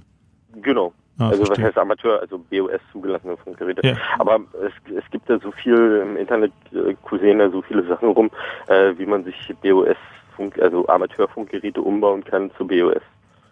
Das heißt, da gibt es offensichtlich schon einen, einen deutlichen Bedarf, ja. Okay, das Genau. ist, war, war ja doch äh, durchaus sehr interessant. Und äh, gibt es einen, äh, gibt's irgendwie einen Zeitplan, den Sie euch gesagt haben, wann ihr das Zeug bekommen werdet? Na, offiziell ist ja der 1.1.2010 vorgesehen. Ja. Ähm, Wird das was oder? Denke ich eher nicht. Also sieht nicht. Das ist meine Meinung. Nein. Okay, verstehe. Na gut, ja, dann vielen Dank. Ja, mich, mich würde noch interessieren, wie Sie versucht haben, euch so die Features dieses neuen Standards da zu verkaufen. Also haben Sie euch da gezeigt, ach wie toll das ist, so mit den SMS verschicken, irgendwie Datenkanal für Datenübertragung zum Laptop etc. Oder? Ähm, ja, wie gesagt, wir hatten erst äh, eine Schulung, also was ist eine Schulung? Da wurde uns mal kurz so ein Gerät äh, gezeigt ähm, und halt die Vorteile äh, des neuen Funks äh, ja aufgezeigt sozusagen. Also ich habe ich hab noch eine gute Nachricht. Die Wahrscheinlichkeit, dass diese neuen Geräte funktionieren, ist relativ hoch, weil wenn meine Information stimmt, haben sie in Berlin diese Nokia-Geräte gekauft und die Genau. basieren auf den äh, äh, diese, die S40-Reihe von Nokia. Ja. Das sind die 6310, wer sich erinnert. Das war das Genau. beste Telefon, was Nokia je gebaut hat. Also wenigstens ist die Wahrscheinlichkeit groß, dass es geht hinterher. Warte mal, das, Ja. das Funkgerät, das neue Funkgerät digital ist quasi ein umgebautes altes Telefon? Ja. Na, also es be- beruht auf derselben, auf derselben Software und hat dieses, dasselbe Benutzerinterface. Also wer so ein altes Nokia in der Hand hatte, wird so mit so einem Funkgerät im Wesentlichen grob umgehen können. Ist das denn von der Bedienung her dann genauso, also genauso auch tatsächlich, dass man das wie ein Telefon hat und nicht mehr den Unterschied erkennt? Also ich habe bisher nur Manuals im, im Web gesehen und die waren halt, das Ding ist halt ganz schön groß. Also du verwechselt es nicht mit deinem Telefon. okay. Also die, die, die Gefahr besteht nicht, aber du kannst halt dieselben Shortcuts benutzen, zum Beispiel für äh, Nee, aber ich meine, du sagen, ist es dann quasi auch tatsächlich so, dass man Nummern anrufen kann? Naja, das ist ja Tetra ist ja ein, ist ein ziemlich komplexes System. Können wir vielleicht noch mal kurz ein bisschen was dazu sagen, wie es funktioniert. Ähm, das ist ein sogenanntes Bündelfunksystem. Das heißt, es funktioniert so ähnlich wie äh, ein normales Mobilfunksystem. Das heißt, man hat sogenannte Zellen, da stehen halt Masten rum mit Antennen und zu denen nimmt dein Telefon Kontakt auf. Ist das neu jetzt beim Genau, Digitalfunk? neu. das war bei dem alten nicht. Genau, bei dem alten ist es so, die können, die, äh, dass es nur sogenannte Repeater gab, die halt das Signal wieder, also Mhm. wieder abgestrahlt haben. Und jetzt mit diesem Bündelfunk funktioniert es halt, also Tetra ist ein Bündelfunksystem, funktioniert es halt über diese Zellen. Das heißt also, dein, dein, äh, dein Ruf geht halt erstmal zu einer Zelle und von der Zelle dann zu dem Zielfunkgerät, wo du hin hin möchtest. Und das kann auch in einer ganz anderen Zelle sein. So, das wird Also halt wie beim normalen Handy sozusagen. Genau, es wird halt vermittelt. So, der Unterschied ist halt nur, dass es halt nicht äh, also ein Anruf ist, sondern du halt auf eine Taste drückst und dann halt der Ruf aufgebaut wird. Wobei dann halt noch die ganzen Vorteile von herkömmlichen Funkgeräten natürlich auch implementiert sind. Also man hat dann irgendwie auch die Möglichkeit, so Direktruf zu machen von äh, Handy oder Funkgerät, besser gesagt zu Funkgerät. Äh, oder halt auch ein Funkgerät, wenn man jetzt irgendwie abgelegene Bergregionen äh, hat irgendwie und da ist halt so ein Polizeiauto, das stellt sich halt auf einen hochgelegenen Berg und das spielt dann irgendwie Relais wie konventionell auch heutzutage möglich und leitet für die anderen Funkgeräte dann die Gespräche über weitere Distanzen weiter. Also soweit die Theorie zumindest. so, wir haben jetzt noch äh, Peter in der Leitung. Der hat so ein Ding anscheinend schon mal in den Fingern gehabt. Hallo Peter, ein neues oder ein altes? Ja, eins von diesen, wie ihr gesagt habt, die nach Nokia riechen. Ah, okay. Erzähl mal. Da sind die Leute hier, glaube ich, ganz begierig drauf, dass du mal erzählst, was du damit erfahren hast. Ja, also ich hatte das Gerät vor, jetzt muss ich mal lügen, zweieinhalb, drei Jahren in den Fingern beim passenden äh, Funklehrgang. Dein, Oh, äh, dein Telefon ist ein bisschen abgehackt. Kannst du den Empfang verbessern, indem du ans Fenster gehst oder so? Probieren. Der klassische Digitaleffekt. Ja. Ja, genau. Es ist Digitalfunkfehler am praktischen Beispiel. Jetzt eine Nummer besser? Ja, besser. Ja, sehr gut. Nur gut. Ähm, ich hatte vor zweieinhalb, drei Jahren ähm, so ein Gerät mal in den Fingern, ging auch, war ein, ein Ausbilderlehrgang. Und da haben sie uns dann ähm, unter Androhung von irgendwas, dass ja keine Bilder von den Geräten auftauchen, ähm, so ein paar Geräte, die damals in Stuttgart in Betrieb waren, das war damals die erste Referenzplattform so für Deutschland, ähm, in die Finger gegeben zum Bespielen. Und erste Idee war natürlich auch, sieht nach Nokia aus, riecht nach Nokia. Tastensperre war natürlich irgendwie einmal Mitte, einmal links unten. ähm, er auf den Dingern ähm, ja nicht gerade zu Hause gefühlt, aber man kannte es halt irgendwo. Und hast du sagen, hast du nur das, das tote Gerät in den Händen gehabt oder konntet ihr tatsächlich auch mit funken? Das, Okay, ähm, Peter, es, es tut mir leid, das sagen zu müssen und ich hätte echt gerne deine Geschichte gehört, aber die Verbindung ist wirklich totale Grütze. Okay, ich probiere es dann nochmal Festnetz. Alles klar, das ist eine gute Idee. 0331 70 97 110 ist die Nummer, die Peter dazu anruft, die, ihr auch, die ihr auch anrufen könnt, wenn ihr was zum Digitalfunk fragen oder erzählen wollt. Genau, also das, was wir gerade gehört haben, ist das äh, der sogenannte Grenzreichweiteneffekt. Das heißt also, das Signal äh, reißt dann halt ab. Es wird dann nicht rauschiger oder schlechter so, sondern es wird halt erstmal so blockiger. Das heißt also, es kommt nicht mehr jeder Datenblock durch ähm, und dann ist halt ganz weg. Okay, so hört sich Digitalfunk an, wenn er nicht funktioniert. Sven, ähm, du hast alles erzählt, was du uns sagen wolltest. Ja, genau. Wunderbar, dann vielen Abend. Ach, vielen Abend. Schönen guten Abend Schönen noch. Abend noch. Tschüss. Okay, tschüss. So, und dann haben wir ähm, Aline, der hat eine Frage. Klar. Wenn das doofe Gerät so funktionieren würde. Das ist ja, ne? Also wie. Viel zu digital. Ja, funktioniert nicht. Ähm, wo war ich stehen geblieben? Genau, wir haben Bündelfunk. Bündelfunk stehen geblieben. Bündelfunk. Ähm, so, was, was da passiert ist also, äh, dein, das Handfunkgerät nimmt Kontakt mit einer Basisstation auf, also dieser Zelle, äh, die nimmt den Ruf an, vermittelt ihn weiter zu dem Zielgerät. Und da gibt es nun allerhand Möglichkeiten, die noch dazukommen. Also man kann halt zum Beispiel auch ganz normal telefonieren. Also man kann auf dem Funkgerät, wenn es dafür freigeschaltet ist im Netz, auch eine Telefonnummer eintippen und dann damit telefonieren mit einem normalen Mobiltelefon. Äh, man kann äh, Kurznachrichten schicken und man kann halt allerhand andere Dinge tun, die ähm, ja, so möglich sind in, in, in solchen digitalen Ver Ver Verfahren, zum Beispiel Datenübertragung. Das heißt also, kann, man kann äh, ja an einer Web klicken, dafür reicht's nicht. Das ist so eines, eines dieser äh, Problempunkte bei diesem Tetra-System, ist halt nach heutigen Maßstäben ist die Bandbreite des Systems halt äh, echt lächerlich. Also man kriegt halt maximal sowas wie 28.8 hin. Das, Das sind, so die, das sind die ganz das sind ersten die Modems, Modems, die wir vor zehn Jahren weggeschmissen haben. Nein, nein, Genau. nein, die ganz Okay. ersten Modems. Ich hatte einen Akustikkoppler, der machte 300 Baut pro Sekunde. Ja, Okay. naja, also das ist aber schon 15 Jahre Wir her. machen aber jetzt keinen Methuselah-Wettbewerb, sondern wir fragen jetzt 20. später nochmal. Was- haben die Herren. Ah, sehr viel besser. Gleich viel besser? Okay. Mhm. Genau. So, jetzt erzähl mal von deinem Erlebnis mit dem Digitalfunkgerät. Ja, also eben die, wir hatten die Geräte in den Fingern und da natürlich, da wo wir waren, noch kein Tetra-Netz herrschte, musste man mit den Dingern, mit den Geräten im sogenannten ähm, Direktmode arbeiten. Ähm, kann man vielleicht nachher nochmal drauf eingehen, direkt gegenüber Trunked, also Netzmodus. Das heißt, die haben an und für sich funktioniert, wie man früher die oder wie man jetzt auch noch die Analoggeräte hat, solange alle Geräte dieselbe, denselben Kanal sozusagen eingestellt haben oder die digitale Variante davon, können alle mithören. Das ist einfach das, was es nicht, was sie zumindest mal nicht vorhaben oder was es geben wird, aber es ist nur eine Möglichkeit von dem Ganzen. Und dann funktionieren Geräte einfach so, dass man einmal sozusagen diese Sprechtaste drückt, wie zum Funken. Ähm, und dann sagt einem das Gerät erstmal, jetzt ist ein Kanal frei für dich oder nicht. Du darfst oder darfst nicht. Und es ist einfach irgendwie bis zu einer Sekunde nochmal Verzögerung, bis man dann wirklich loslegen darf. Tatsächlich eine Sekunde, ja. Also weil eigentlich war ja der, also es gab ja eine große Diskussion darum, ob es jetzt so ein Tetra wird oder ein aufgebohrtes Mobilfunknetz für den Behördenfunk. Und äh, eine der, der wesentlichen Argumente war ja, dass die, äh, der Verbindungsaufbau nicht zu lange dauern sollte. Und was halt so mit so aufgebohrten Mobilfunk, also wie zum Beispiel GSMR, was die Bahn benutzt, die haben halt so ein spezielles Mobilfunknetz, was halt darauf optimiert ist, zum Beispiel besonders schnellen Verbindungsaufbau zu machen.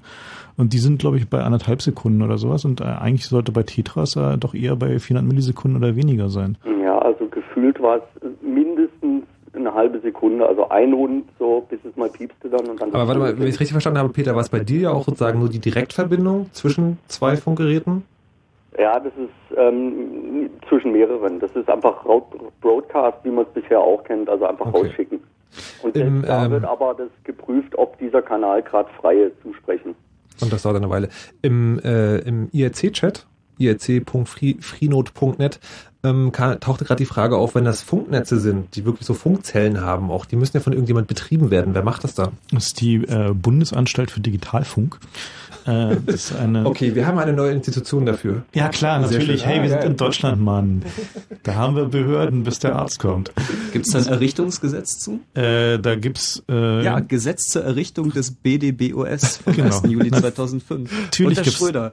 Ja, genau. ähm, also die äh, interessanter, also was mich dabei interessieren würde, ist, äh, die haben ja eine ziemlich komplexe Möglichkeit, so Gruppen zu, zu definieren. Also einer der, der Vorteile von Tetra ist, wenn bisher zum Beispiel die Feuerwehr und die Polizei und das technische Hilfswerk äh, zu einem Einsatzort kommen, dann müssen die sich ja irgendwie verständigen. Und bisher war das ja mehr so mit Brüll über den Platz, soweit ich das verstanden habe. Oder man hatte möglicherweise noch die Telefonnummer von dem anderen Einsatzleiter oder so. Oder also jedenfalls, das war halt immer so ein Problem. Und einer der großen Vorteile von Tetra soll ja nun sein, dass man gemeinsame Gruppen bilden kann aus diesen, äh, also auch über mehrere Behörden hinweg, die halt an einem Einsatz teilnehmen. Ähm, ist dann das User Interface dafür so, dass man das benutzen kann oder ist das irgendwie alles ganz grausam? Bevor du diese Frage beantwortest, Peter, hast du dein Radio noch an? Nee, Hm, weil du hallst ganz schlimm.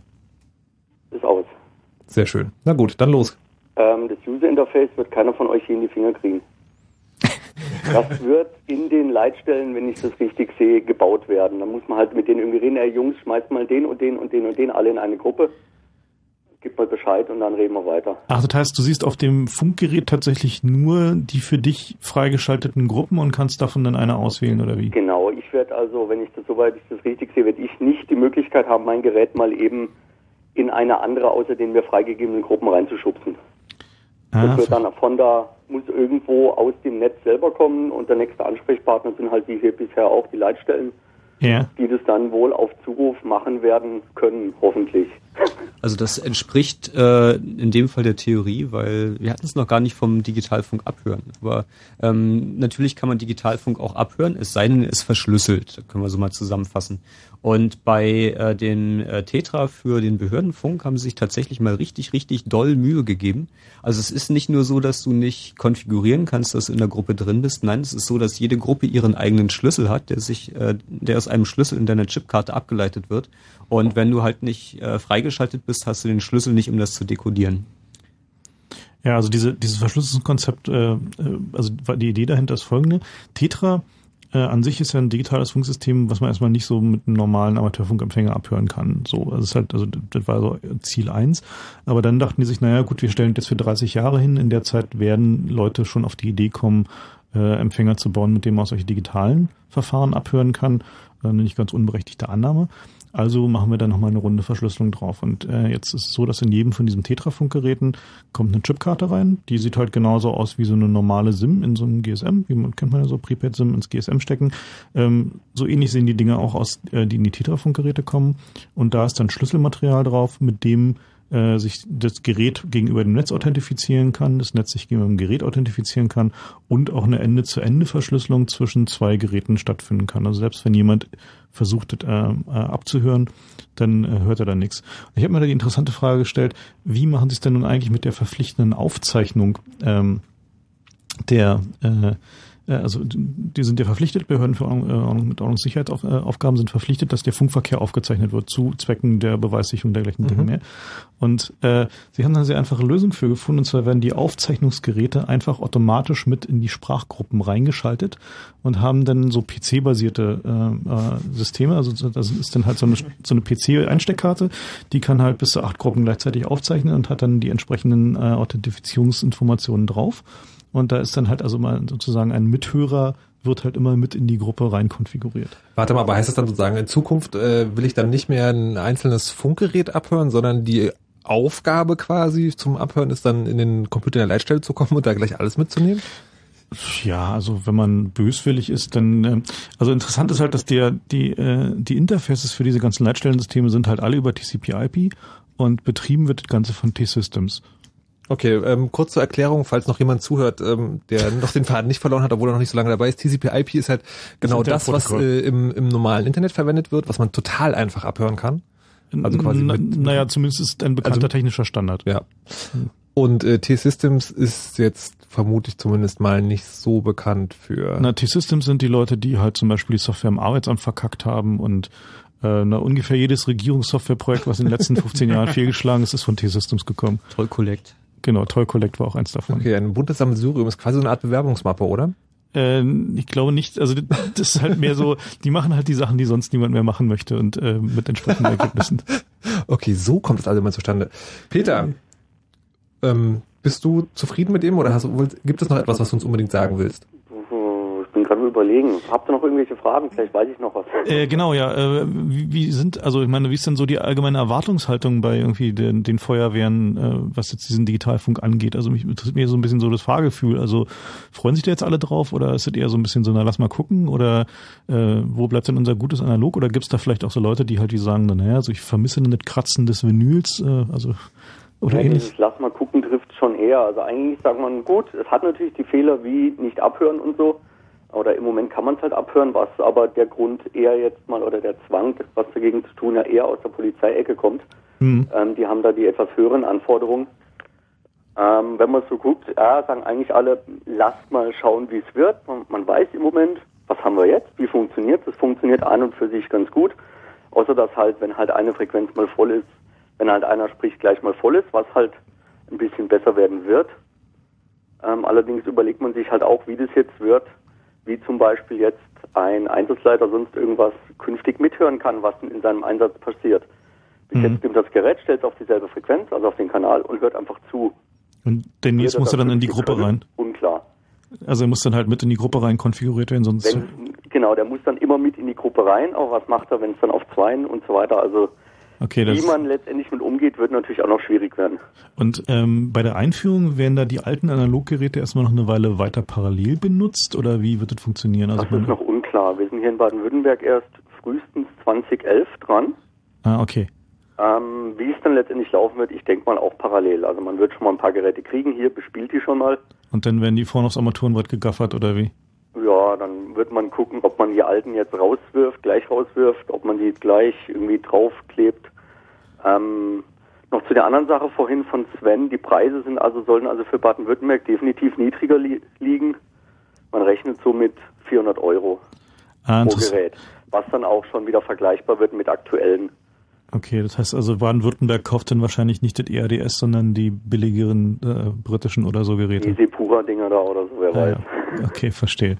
Ja, also, also das muss man vielleicht noch erwähnen, so eines der, der Dinge, äh, die also Bedingungen für diese Tetra-Ausschreibung waren, war, dass es mehrere Anbieter von Funkgeräten geben soll, äh, damit der die Behörden nicht nur einen, einen Systemanbieter zur Auswahl haben, so dass dann sich das aussuchen können, sagen können, wir kaufen lieber das etwas preiswertere mit weniger Features oder äh, die halt nicht so kratzbeiß und lutschfest sind wie die anderen und äh, macht daraus, äh, ja, kann damit halt dann irgendwie nochmal Geld sparen oder so.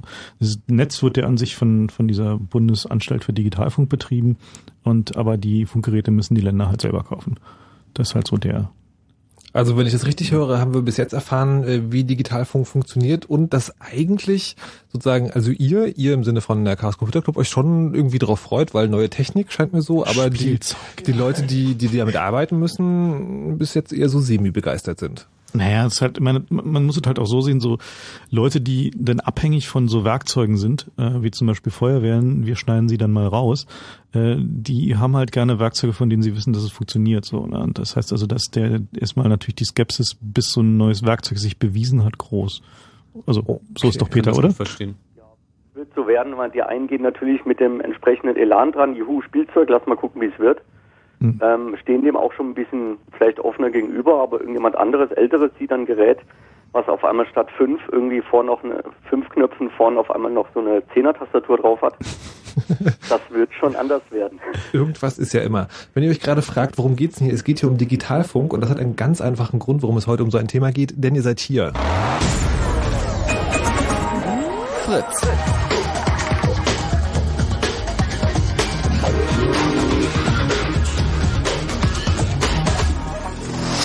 Blue Moon.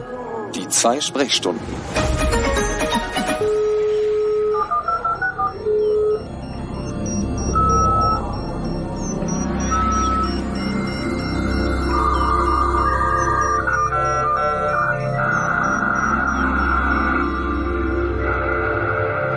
Dieser Sound bedeutet, ihr seid im Chaosradio angekommen. Und da geht es heute um Digitalfunk. Wir wollen nämlich heute mal wissen, was mit den neuen Funkgeräten ist, die die Berliner Polizei so kriegen soll. Und da haben wir jetzt Detlef an Telefon, der ist nämlich Polizeibeamter in Berlin und kann ein Wörtchen mitreden. Hallo und guten Abend. Ja, schönen guten Abend. Du hast so ein digitales Funkgerät schon mal in der Hand gehabt. Na, ich weiß nicht, ob ich das in der Hand hatte, worüber ihr redet, aber ich habe das, was in äh, Berlin, im Westteil, Charlottenburg, Spandau, über Jahre schon im Testbetrieb war. Ah, erzähl mal. Zwar ist es ein Tetra-Gerät von Motorola, eine Nummer größer als ein normales Mobilfunkgerät und auch nicht mit dieser Nokia-Systematik aufgebaut, ein bisschen anders. Und äh, wurde nun, jetzt ist der Testbetrieb einmal abgeschaltet worden, jetzt wird das Betrieb insgesamt in, äh, in den Dienstbetrieb überführt und jetzt laufen analog und digital, sag ich mal, parallel. Das heißt, also, ihr, ihr habt in den Fahrzeugen beide Geräte oder wie? Genau. Also nicht, nicht nur zwei Geräte, eigentlich drei Geräte, weil ja in den Fahrzeugen selbst ein eingebautes 4-Meter-Gerät ist. Wer das weiß, oder wer, wer damit umgehen kann, weiß das, dass das anders arbeitet als das Handgerät. Mhm. Äh, und obendrein dazu jetzt das äh, T3-Gerät. Also zwei Mann, drei Funkgeräte. Okay. Und Das äh, heißt mitunter solche Blüten, dass da vier, fünf, sechs Kollegen an einem Einsatzort kommen, äh, aber nicht miteinander funken können, weil unterschiedliche Standards äh, verteilt sind. das heißt, die einen haben noch die Analogtechnik, die anderen nur digital. Analog, analog haben eigentlich alle, Ja. aber gelegentlich hat eben einer dann sein analoges nicht mit, sondern ein Tetra. Und der kann mit keinem Fahrzeug und mit keinem anderen Fußgänger kommunizieren. nur, mit, nur- mit der Tetra-Zentrale. Verstehe. Und die kann dann maximal noch auf analog rüber vermitteln oder wie? Könnte dann bestenfalls zwei Hörer gleichzeitig in der Hand halten, genau. Denn die kann auch nicht von analog auf digital schalten. Das geht auch nicht. Wie, gibt da kein Geld wieder dazwischen? Wer hat sich das denn ausgedacht? nicht. Nicht, dass ich wüsste, dass es zwischen diesem analogen und diesem digitalen irgendwas noch gibt. Und wie, wie sind denn so die, die Erfahrungen? Man hört ja immer wieder, dass es so ein bisschen kritisch ist mit der Reichweite in Gebäuden und so. Habt ihr da schon Erfahrung? Aber im Gegensatz, also die mit der Reichweite in Gebäuden hat ja jedes Funkgerät seine Schwierigkeiten. Mhm. Und äh, wenn Otto Normalverbraucher, der Bürger, wüsste, wie grottenhaft schlecht die Reichweite der analogen Geräte ist, äh, dann würde, er, würde jeder Bürger einen Zehner extra geben, damit ich endlich ein vernünftiges kriege. Also der Spruch, bitte wechseln Sie Ihren Standort, ich kann Sie nicht aufnehmen, den hört man auch heute noch fast täglich, weil das analoge Netz eben nicht flächendeckend zwischen den Häuserzeilen ist, sondern manchmal gehe ich ein, zwei Meter nach links und nach rechts und dann habe ich wieder eine Verbindung. Ja, verstehe die Wellentäler. Und mit, Genau. den, mit den digitalen ist es da ähnlich oder fühlt sich das anders an? Digitalen war das ähnlich, Ja. Aber da ist ein immenser Aufwand betrieben worden, wann immer, wir sind aufgefordert worden, möglichst viel damit zu funken. Macht man natürlich nur dann, wenn man es sich leisten kann, wenn man nicht darauf angewiesen ist, dass es immer funktioniert. Aber sobald wir eine Fehlfunktion bemerkt haben, Standort, ich sage mal, Tauentziehen, Breitscheidplatz, Bums vor dem Wasserkopf, Verbindung hinter dem Wasserkopf kleine, dann gab es dafür bei uns äh, eine Dienststelle, die da händeringend darauf gewartet hat, dass solche Meldungen gekommen sind. Und die sind dann ganz gezielt, diese Funklöcher, ausgemerzt worden. Okay, das, also das ist halt schon systematisch im Testbetrieb versucht worden. Genau, genau. Das ist auf den Westteil beschränkt gewesen, weil man versucht hat, mit welchem Aufwand das da äh, realisierbar ist und, und äh, ob das dann letzten Endes auch geht. Und äh, na, die sind dann massenhaft dann auch tatsächlich mit diesen Informationen überschwemmt worden. Später dann war die nächste Stufe dann mit die Verbindungsqualität in Gebäuden. Und äh, ja, wenn man in so einem 100 Jahre alten, ich vergleiche das sag mal mit dem Amtsgericht oder mit dem Kriminalgericht, so in so, einem- in so einem Gebäuden wieder Winkel findet und sagt, äh, hier habe ich keinen Kontakt, dann können die irgendwo gegensteuern und dann kriegt man eben auch dort die, äh, die digitale Verbindung. Also du bist sozusagen optimistisch, dass es äh, mit dem Digitalfunk am Ende besser wird. Es wird wesentlich besser. Ähm, für mich, ich weiß nicht, die Feuerwehr hat nicht das Problem. Vorhin hat ein Kollege von der Feuerwehr gesprochen. Der sagte, pff, er weiß nicht, warum die das kriegen. Ich bin, habe so oft in meinem täglichen Dienst ähm, damit zu tun oder beschäftige andere Leute damit zu tun, für mich irgendwo anzurufen. Ich sage eine Telefonnummer durch und sage, bitte rufen Sie dort an und fragen Sie, ob Aha. zum Beispiel. Und das äh, kann ich mit dem Teil selber. Selbst eine Funkbeziehung, also ins, ins Mobilfunk kann ich damit einwählen. Äh, wer und wo da irgendwas mitschreibt und mitliest, ist mir in dem Sinne eigentlich auch völlig schnuppe, weil er immer einen dienstlichen Bezug hat, was ich damit telefoniere. Klar. Das kann ich also rechtfertigen.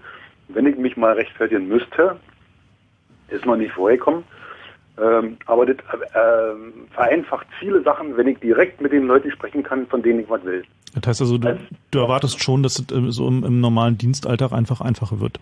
Hat schon, ist ja schon. Wir Okay. haben ja diesen, wir haben ja über Jahre diesen Testbetrieb und wir haben auch noch diese alten Tetra-Teile, die irgendwann wieder abgeschaltet werden, wenn es dann diesen Satz Geräte gibt, die da jetzt in Mitte eingeführt worden sind. Wie, wie ist denn da jetzt so der, der Einführungszeitplan? Also wie, wie schnell wird es gehen in Berlin? Das weiß ich nicht.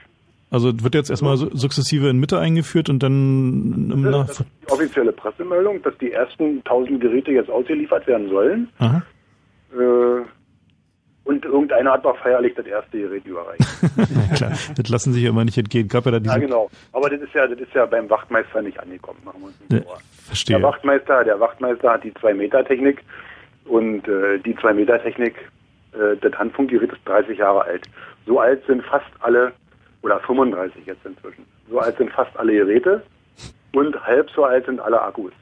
Also nur nach dem Motto, warum brauchen wir was Neues, wenn ich den Leuten sage, ich habe immer einen Reserveakku mit, weil ich nie weiß, wie lange hält mein Akku. Das heißt, der hält nicht einen Tag durch, oder wie? Gottes Willen. Ne? Mal habe ich einen, der hält einen Tag, aber ich habe auch mal einen, der hält eine Stunde. Ach, super. Oder der kommt vollgeladen aus dem, äh, aus dem Ladegerät, die werden automatisch geh- und entladen. Da sind immer riesen Batterien. Man muss sich vorstellen, eine Wache vielleicht mit, sagen wir mal, mit einer, mit einer Nachtschicht von 30 Mann, der hat ständig 50 Akkus zum Laden und Entladen. Und jeder, der kommt, reinkommt und genau weiß, ich habe schon ein paar Mal gefunkt, der schmeißt seinen halbvollen oder ich weiß nicht, wie viel noch drin vollen Akku in den Ladeschacht und nimmt sich den vollen wieder raus. Wie lange der hält, weiß er aber nicht. Großartig. Also es ist schon äh, diverse Male. Man, man kann dann zwar noch empfangen, wenn der Akku fast leer ist, aber man kann nicht mehr senden. Und äh, wie ist es? Jeder, der das nicht kennt, wird dann wissen, wie oft ich konnte sie nicht aufnehmen, bitte kommen Sie über Draht. Schon klar. ja. Und dann hole ich mein Privathandy raus und sage, äh, nur manchmal ist es ja auch wichtig, dass man eine Meldung los wird, dass irgendwas nicht so schlimm ist wie gedacht. Ja. Sich irgendwas nicht bestätigt hat. Naja, und dafür nehme ich dann mein Privattelefon. Und äh, wie ist es? Habt ihr da im, in dem Feldversuch jetzt auch schon die Datendienste ausprobiert, so für Halteabfragen und ähnliche Dinge? Ähm, das funktioniert ja sowieso über Draht bei uns. Also, ähm, also die, mache ich ja nicht selber. Ich rufe irgendwo an, wo ich die Auskünfte kriege. Ah, verstehe. Das heißt, also, das macht ihr noch nicht, nicht über das Tetra-System dann. Das, das würde ich auch nicht machen wollen. Hm. Dafür ist die Tastatur viel zu unpraktisch. Also machen wir uns nichts vor. Wir sind ja, wenn ich da bin, ich bin ja kein SMS-Künstler. Mein, mein, mein Telefon habe ich in der Hand und meine Umgebung muss ich wahrnehmen. Hm, wenn ich dann klar. anfangen soll auf dieser Tastatur, die doppelt, ich sag mal, bei dem Motorola ist sie doppelt so groß wie wenn eine Telefontastatur. Also das heißt du würdest, du würdest aber die, ähm, die neuen Funkgeräte sagen, das nur deswegen gut finden, weil sie halt zuverlässiger funken. Ja, aber sozusagen, aber Genau. diese, diese, die, sozusagen diese Datendienste wären dir eigentlich egal, weil das halt sozusagen zu viel wäre. Noch, noch, noch sind die mir egal. Wenn ich denn in meinem übernächsten Funkwagen, in, der, in, dem, in dem Auslieferungszustand 2020, tatsächlich auch eine mobile Schreibmaschine habe, dann brauche ich natürlich eine zuverlässige Datenverbindung in meine Abfragesysteme. Das heißt, äh, du würdest das schon gut finden, wenn sie irgendwie über das Tetra dann äh, die Fahndungsbilder dann auf dem Laptop in, in einen Streifenwagen irgendwie senden. Das, das wird mit Sicherheit nicht gehen. 2000 Das, das, also ich sag mal, natürlich gibt es von, von vielen Personen, die ähm, mal erkennungsdienstlich behandelt wurden, zum Beispiel Bilder, äh, die ich abfragen kann, wenn ich an meinem Dienst-PC sitze. Aber, Aber kann, kannst du halt nicht unterwegs. Das, sowas kann ich alles nicht vor Ort machen. Das ist also Mhm. viel, zu, viel zu aufwendig. Ähm, das ist kein rollendes Büro. Ich brauche eine rollende, ich brauche eine mobile Schreibmaschine, wo ich Sachverhalte, die ich wahrnehme, schnell zu Papier bringen kann oder eben überhaupt nur Notizen zu machen. Aber die richtige Vorgangsfertigung, wo was Hand und Fuß haben muss, was zum Schluss beim Richter liegt, das kann ich nicht auf der Straße machen und dann auch nebenbei gucken, ob mir einer über die Schulter schaut. Machen wir uns nicht vor, das ist ja, sind ja dann alles hochsensible Daten. Ich müsste in einem halb abgedunkelten Fahrzeug sitzen und weiß, und, und die Zugriff von fremden Leuten müsste ich wieder ausschließen können. Guckt einer rein und sagt, was macht der denn? Das geht alles nicht. Ich fürchte Also- ja, die Leute, die es geplant haben, machen sich solche Gedanken nicht, ne? Doch, das machen die. Zumindest also was, was bei uns die Datensicherheit angeht. Ähm, Nee, also zum, zumindest irgendwie so sowas wie Halteabfrage über, über Funk, das hat man ständig gelesen, überall als das neue Feature. Ja, jetzt gibt's auch Datendienste Ja, die- und so. Natürlich kann ich die Halterabfrage über Funk machen. Äh, t- theoretisch, aber praktisch wo, wozu? Wenn ich heute eine Halterabfrage mache, rufe ich an bei der Verhandlungsstelle und sage, ich brauche zu dem und dem Fahrzeug folgende Auskünfte. Und der sieht an meiner Nummer, dass es ein Tetra ist und kann mir die Auskünfte geben. Könnte ja jeder Vollidiot da anrufen und, und den Nachbarn abfragen oder was. Ja? So, wenn die Nummer erstmal bekannt ist. Ist ja eine Nummer, die man vom öffentlichen an Apparat auch anwählen könnte, wenn man sie denn wüsste. Ganz klar. Okay, sagen Sie jetzt Da nicht sitzt ja, da sitzt ja jemand, da sitzt ja jemand am Telefon an seinem Rechner und der macht nichts anderes als den ganzen Tag Verhandlungsabfragen. Weil den ganzen Tag bei ihm Kollegen anrufen, sagen, ich brauche zu dem Fahrzeug diese Nummer. Wie ist und es geht bei dem wohl am schnellsten. Der antwortet mir nicht und sagt mir, was ich hören will. Okay, also? Digitalfunk quasi nur zum Funken, äh, der Rest wird nach wie vor Menschen gemacht. Noch eine Frage Genau. an Detlef? Ich äh, interessiere mich bloß dafür, wie oft es passiert, dass man zu irgendeinem, äh, keine Ahnung, was passiert, irgendein Tatort kommt und da, da steht schon die Presse. Oh, das ist mir schon mehrfach passiert. Ja. Mehrfach. Also und und ähm, richtig, richtig, richtig übel. Ähm, wo ich sage, mein lieber Herr Gesangsverein, das ist, äh, es wird höchste Zeit, dass man da was vorschiebt. Kann ich eine Geschichte aus dem wahren Leben erzählen? Ein Wohnungsbrand mit mehreren äh, Toten. Bin der erste Funkwagen am Ort gewesen und habe hab dann meine Telefonnummer durchgegeben und gesagt, ab jetzt nur noch über diese Nummer, weil ich wusste, draußen die Presse, äh, Feuerwehr, Riesenaufgebot. Und noch bevor mich mein Vorgesetzter anrufen konnte, klingelt mein Telefon, stellt sich jemand vor, guten Tag, ich bin der und der und äh, wie sieht's denn aus da oben? Dann habe ich gefragt, äh, und der hat sich dann mit dem Namen des Abschnittsleiters vorgestellt, mit dem Nachnamen. Und dann habe ich gesagt, äh, wie heißen Sie denn mit Vornamen? Dann hat er einen Vornamen genannt und dann habe ich gesagt, tut mir leid für Sie, mein Abschnittsleiter heißt anders. Die waren also, die haben, die haben also sowieso alles mitgehört und waren schneller als die Dienststelle mich anzurufen. Dreist, ja. Ja, und ähm, das war die eine Sache, die war ja nicht zu übersehen. Ein brennendes Hochhaus, sag ich mal, das sieht man ja. Mit Auswirkungen auf den Straßenverkehr am hellerlichten Tage, das kann man ja noch verstehen.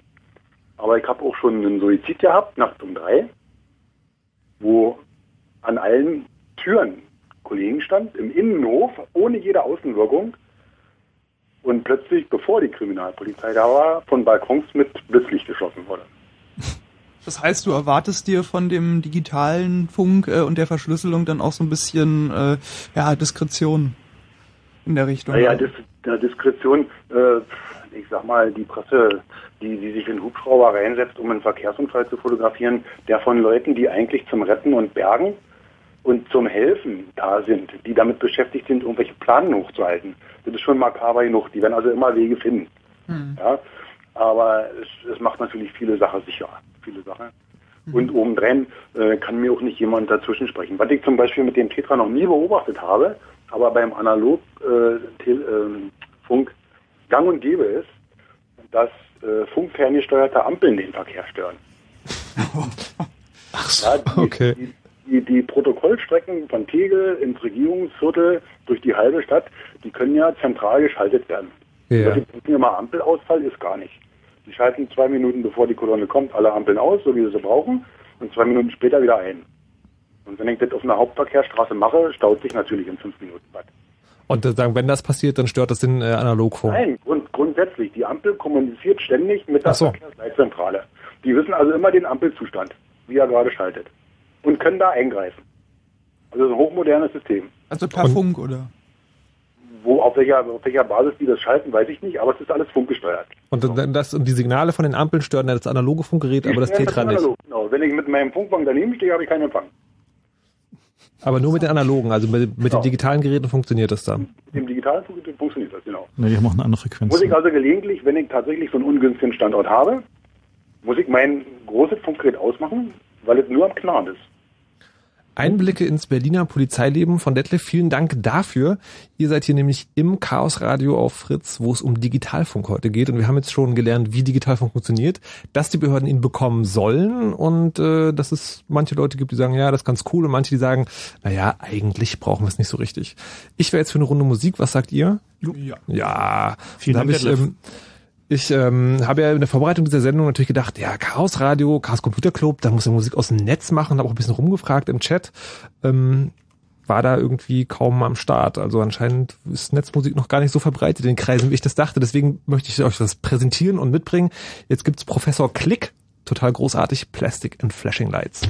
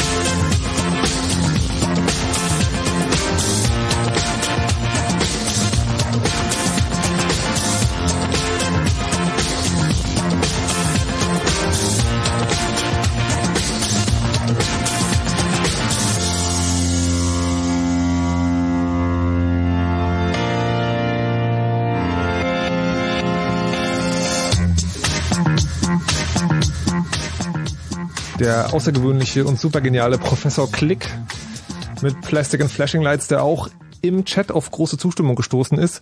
Im Chat ist auch noch die Frage aufgetaucht, hey, wenn sich GSM und Tetrafunk so ähneln, warum nimmt man dann nicht einfach die GSM-Zellen zum Tetrafunken? Ähm, ne, der wesentliche Grund ist die ähm, Rufaufbauzeit. Also es gab ja den Vorschlag, als es um diesen digitalen äh, Behördenfunk ging, einfach zu sagen, okay, wir bohren einfach die GSM-Netze ein bisschen auf, also die normalen Mobilfunknetze bohren die ein bisschen auf, so dass man darüber äh, halbwegs gesichert Behördenkommunikation abwickeln kann.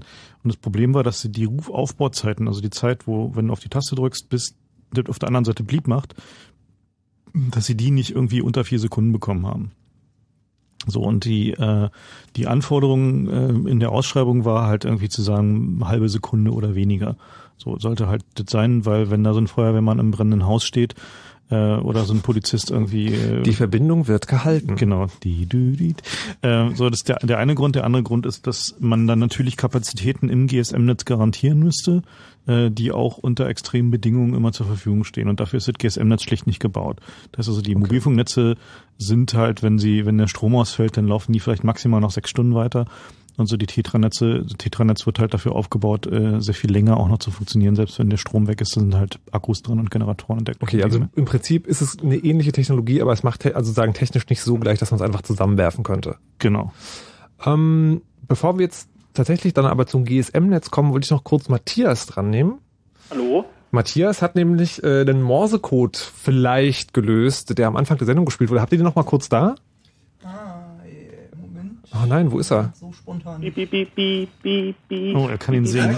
Extra Punkte. Gibt auch noch Eis zur Mate. Großartig. Matthias, was war das für ein Morsecode? Also ich meine, dass das ähm, SOS war. Ah, falsch. falsch? Du hast verloren. Oh. Wirklich? Ja, also du kriegst, kriegst Bonus- und Kürpunkte für, äh, äh, für Singen. Morsecode vorsingen und überhaupt anrufen, weil du bist der Erste, der es versucht hat. Okay. Genau, aber es war leider nicht so trivial. Können wir nochmal hören? Wir spielen ihn nochmal ab. Ja, okay. Okay. Ähm, ja, ihr habt noch eine halbe Stunde Zeit, um das äh, zu versuchen zu lösen. Amateurfunker sind irgendwie am Aussterben, oder? Besonders solche, die morsen können. Oder die gucken noch Fußball oder ist Fußball fertig? Also wenn ich so sehe, was da... oh Gott. Sag mal, was habt ihr eigentlich für Lalalala. Fernsehprogramm hier Das ist das? Fernsehprogramm, wo vorhin noch Fußball war. Man muss ja immer informiert bleiben. Okay, Matthias, ähm, das war es leider nicht. Okay. Trotzdem danke für den Anruf. Ciao. Tschüss. Also das Fernsehprogramm, was hier läuft, erinnert mich so ein bisschen an meinen Spam-Folder. Ja, das ist, dient natürlich alles den Recherchezwecken. Gut, ähm, kommen wir doch nun zu etwas völlig anderem. GSM. Genau. Weil also Digitalfunk, um das es hier heute geht, ist zum einen dieser Behördenfunk, über den wir jetzt schon die ganze Zeit geredet haben, zum anderen aber auch das stinknormale Handynetz, was ja wirklich alle kennen, die vor den Radiogeräten sitzen. Ähm, das funktioniert auch so. Kann man damit auch Spaß haben? Äh, klar, also die, äh, also so ein GSM-Netz gibt's ja schon seit 1996, glaube ich. Korrigiert mich ungefähr. so 96, 96 wurde äh, wurden die ersten D-Netze äh, tatsächlich installiert und der ähm, der Vorteil von wie gesagt Digitalfunk äh, wurde da auch relativ schnell deutlich. Man konnte Geräte kleiner und billiger bauen. Man konnte sehr viel mehr Benutzer auf dem der gleichen Menge Frequenzen unterbringen. Das war ja auch so ein äh, wesentlicher Punkt, dass man halt also vorher gab es halt dieses C-Netz, also diese analogen äh, Mobilfunksysteme. Und da konnte man halt auch nicht so richtig doll viele Benutzer mit äh, gleichzeitig bedienen, weil die doch immer einen Funkkanal brauchten pro Gespräch. So, und die, äh, diese Funkkanäle gab es halt nicht so besonders viele. Deswegen war da halt irgendwann Schluss. Gab auch kein SMS und irgendwie die Benachrichtigung, dass jetzt was auf dem Anrufbeantworter sind, diese ganzen Dinge, die gab es halt alle nicht so richtig. Das war halt alles sehr analog und klang halt auch so ein bisschen wie Funk. Also muss man sagen, so die, äh, die, die Gesprächsqualität war etwas äh, räudig. Die Geräte waren so groß ungefähr wie Briketts und hatten auch ungefähr dasselbe Gewicht.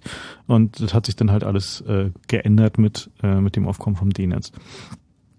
So, und die, ähm, also im Wesentlichen äh, ist das GSM-Protokoll, ja, naja, so Ende der 80er, Anfang der 90er spezifiziert worden. Also es ist halt schon doch ziemlich äh, alt und gut abgehangen. Und äh, wie immer bei solchen Technologien ist es so, dass es eine Weile dauert, bis die so in, äh, in das Feld kommen, wo man als Hobbyist damit auch was anfangen kann, also damit halt selber rumspielen kann. Und bei GSM ist es jetzt mittlerweile so weit, dass äh, wir so in diesen Bereich kommen. Das heißt also, es gibt jetzt eine ganze Menge interessante Projekte, zum Beispiel sich eigene GSM-Basisstationen zu bauen. Wait, what? Also wir machen unser eigenes GSM-Netz. Genau. Also sprich, es gibt dann in Zukunft ähm, Telekom, Vodafone, O2 und E Plus und äh, das C-Netz für das TCC-Netz quasi. Genau, wir könnten mal wieder ein C-Netz machen, ja. Das wäre doch, doch tatsächlich mal irgendwie eine, eine Option. Retro ist in.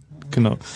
Also die, die Idee dabei ist halt folgende, ähm, man, die Technologie ist mittlerweile so gut verstanden und nach heutigen Maßstäben einfach, ähm, dass man in der Lage ist, äh, sie selber zu bauen. So, da kannst du vielleicht noch ein bisschen was zu erzählen. Ja, vor allem offen standardisiert, was natürlich ein großer Vorteil ist bei ähm, der Entwicklung von Software in der Richtung. Da hat äh, in dem Bereich Harald Welte aus dem, unserem Club äh, äh, ja ein eBay bei eBay eine BTS erstanden, so eine BS11 äh, Abis von Siemens. Okay, halt. Ja. Ein was? Also er, er hat eine BTS, eine Base Transceiver Station. Das sind die Dinger, die äh, überall auf den Dächern rumstehen mit den lustigen Antennen. Ähm, die sozusagen. Denk an ein Modem. Genau, denkt an ein Modem, die uns ähm, im Prinzip das Netz machen, also sprich die Sender und Empfänger. Das sind diese, diese großen Masten auf den Häusern, wo diese vielen Genau. Boxen hat. Das ist eine von diesen Boxen oder was? Genau, Genau, also so ein, so ein Ding, wie, also wie sie da auf den Dächern sind. Das ist halt eine gro große graue Kiste, wiegt ungefähr 30 Kilo, also ist ein bisschen zu schwer. Ähm, und die Geräte sind halt äh, ein bisschen älter. Also die sind halt nicht umsonst jetzt auf Ebay gewesen, weil sie halt überall abgeschraubt wurden, wo sie halt äh, durch neuere ersetzt wurden. Das ist halt so eines dieser Projekte, denn äh, so ein Ding einfach mal zu nehmen und zu gucken, wie bekommt man die dazu, dass man sein Telefon darauf einbuchen kann. So, also Okay, dass das man wäre dann quasi eine Funkzelle. genau, das ist dann eine Funkzelle. So Ja, ein und bisschen mehr als nur einer davon gefunden. Genau, also es gibt halt ein paar mehr davon. Also es ist halt nicht so, dass es nur eine gibt. Okay, das hört sich total spannend an und ich würde deswegen sagen, wir hören jetzt auf drüber zu reden. Und machen Nachrichten. Cliffhanger und so und genau und machen Nachrichten, Wetter und Verkehr und danach werden wir darüber reden, wie wir unser ganz eigenes GMM-Netz aufbauen. Ich bin schon sehr gespannt. Fritz und Festivals. Die Anwohner rund um den Flughafen Tempelhof immer über den Lärm beschwert. Tja, und das haben sie jetzt davon. Fritz präsentiert Das Berlin Festival. Open Airport. Laute, neue, aber vor allem lauter neue Musik live auf dem Flughafen Tempelhof mit Bonaparte, José González, Dendemann und The Rifles. Mit den Junior Boys, Who Made Who, The Killians und Deichkind. Und das sind längst noch nicht alle. Das Berlin Festival. Open Airport. Am 7. und 8. August auf dem Flughafen Tempelhof mitten in Berlin. Karten gibt's überall, wo es Karten gibt und Mehr Infos fritz.de. das Berlin Festival. Neue Musik live und Open Airport. Fritz und Festivals. Und das hört man. Um halb zwölf. Fritz Info. Nachrichten. Mit Liane Gruß. Im Berliner Kanzleramt wird immer noch über die Zukunft des Opel-Konzerns beraten. Die Bundesregierung will bei den Verhandlungen eine Überbrückungsfinanzierung für den Autobauer beschließen. Außerdem soll geklärt werden, wie Opel aus der drohenden Insolvenz von General Motors herausgehalten werden kann. Die drei Investoren Fiat, Magna und Ripplewood stellen noch einmal ihre Konzepte für eine Übernahme des Konzerns vor. Mit einer Festlegung auf einen der Interessenten ist nach Einschätzung von Regierungssprecher Wilhelm aber nicht zu rechnen. Die Streiks in den kommunalen Kindertagesstätten gehen weiter. Nach Gesprächen mit den Arbeitgebern in Berlin erklärte die Gewerkschaft Verdi die Tarifverhandlungen für die rund 220.000 Beschäftigten für vorerst gescheitert. Der kommunale Arbeitgeberverband hatte ein Angebot zum Gesundheitsschutz vorgelegt, das sowohl Verdi als auch die GEW als nicht akzeptabel zurückwiesen. Heute beteiligten sich bundesweit rund 15.000 Beschäftigte an dem Ausstand in Kindergärten, Horten, Jugendzentren und Beratungsstellen. In Berlin hat es bei den Matheprüfungen für den mittleren Schulabschluss heute erneut eine Panne gegeben. Wie im letzten Jahr kursierten wieder Prüfungsaufgaben im Internet. Allerdings waren es diesmal die falschen. Ein Sprecher vom Bildungssenat sagte, jemand habe die Aufgaben vom letzten Jahr mit einem neuen Deckblatt ins Netz gestellt. Die aktuellen Aufgaben sollen aber nicht durchgesickert sein. Wegen einer solchen Panne mussten letztes Jahr 28.000 Berliner Zehntklässler die Matheprüfung wiederholen. Sport. Der FC Barcelona hat die Champions League gewonnen. In Rom besiegte der spanische Fußballmeister, Entschuldigung, der spanische Fußballmeister Manchester United mit 2 zu 0. Barcelona holte damit als erste spanische Meisterschaft den Dreiersieg aus Meisterschaft, spanischem Pokal und dem Champions League Titel. Wetter. Mit den aktuellen Temperaturen Potsdam, Cottbus, Angermünde 12 Grad, Frankfurt und Neuruppin 13 und Wittenberge 14 und auch in Berlin 14 Grad. Es gibt noch ein paar Schauer am Abend. Es kann windig draußen sein bei Temperaturen zwischen 11 und 7 Grad. Tagsüber dann kommt die Sonne zwar raus, aber auch Wolken und etwas Regen sind wieder mit dabei bei 18 Grad. Verkehr. A10 westlicher Berliner Ring Richtung Dreieck-Havelland zwischen Potsdam Nord und Spandau. Das sind defekte LKW. Hier ist die linke Spur gesperrt. Und die A24 Berlin Richtung Hamburg zwischen Dreieck-Havelland und Dreieck-Wittstock-Dosse. Da fährt ein Schwertransport. Hier kommt ihr nicht vorbei. Ansonsten rollt. Gute Fahrt. Fritz ist eine Produktion des RBB. Und wenn im Radio 103,2, dann Fritz rund um Spremberg.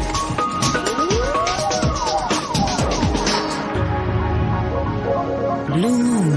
Die zwei Sprechstunden. Mit Markus Richter, Frank Rieger, Björn Heller und Andreas Bog, der wie immer verschwunden ist, wenn die Nachrichten kommen. Im Chaosradio, wo es heute um Digitalfunk geht. Und Digitalfunk ist das, ähm, wo man erst denkt, hä, was soll denn das sein? Aber das ist das, was wir ganz viel verwenden, zum Beispiel Mobilfunk auch. Und äh, Mobilfunk ist so alt und so gut abgehangen, wie die Kollegen vom CCC gesagt haben, dass man sich das vielleicht sogar schon selber bauen kann. Genau, die Idee dabei ist einfach, diese Telefone haben wir in der Tasche, die kosten nichts mehr. Ähm, wir haben ganze Schubladen vorher von unseren alten Telefonen, da weiß auch niemand mehr, wo man damit hin soll. Und eigentlich wollen wir zumindest auf unseren Veranstaltungen und ähnlichen Gelegenheiten einen, äh, ja, ein eigenes GSM-Netz haben. So, das ist mittlerweile im Rahmen des Möglichen und da gibt's halt mehrere Varianten, dahin zu kommen. Die, ähm, so ein GSM-Netz besteht halt aus den Basisstationen, das sind also die Dinger, die auf den Dächern sind. Und ähm, dahinter braucht man dann noch so ein paar andere Komponenten, also die ähm, dann da machen, dass man den, das Funksignal, was auf der, der Basisstation ankommt, ähm, dass es auf den Draht geleitet wird, also umgewandelt wird, äh, in die Vermittlungsstelle geht und mit den anderen Telefonen, die möglicherweise auf einer anderen Base Station sind, verbunden wird. Das Und ihr habt jetzt als Gerät erstmal nur dieses äh, Funkding. Genau, das erste ist halt erstmal nur die Base Station so. Und der Rest ist eigentlich nur Software. Ah. Und Software, wie wir wissen, gibt's halt mittlerweile ja in Open Source und solchen Dingen. Und da können halt viele Leute dran mitmachen, da muss man nicht unbedingt Geld für bezahlen.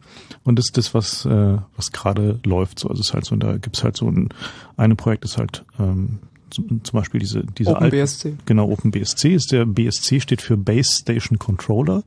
Das ist halt ähm, ein Stück Software, was nichts weiter macht, als mit diesen Funk äh, also den Base Stations, die auf den Dächern sind, zu reden und denen zu sagen, was sie zu machen haben. Und mit denen, die halt, wenn da so ein Anruf reinkommt, wissen, hier kommt jetzt ein Datenstrom, der sieht aus wie ein Anruf und mit den Anruf müssen wir mal verarbeiten und weiterleiten und daraus halt eine Vermittlung, also daraus könnte ein Gespräch werden, äh, ist halt so die, die Aufgabe, die dann wiederum hinter dem Base Station Controller im sogenannten MSC, im Mobile Switching Center, äh, angesiedelt ist. Und da gibt's halt noch so ein paar Komponenten, die halt so ein Das Netz heißt, ihr habt irgendwie diese Base Station, wo man quasi die, äh, wo die Handys sich einbuchen könnten und müsst jetzt diese Software schreiben oder seid dabei. Dieses OpenBSC-Projekt, das ist auch schon mal ganz ausführlich besprochen worden im Chaos Radio Express und zwar mit der Nummer 120 hat die, glaube ich.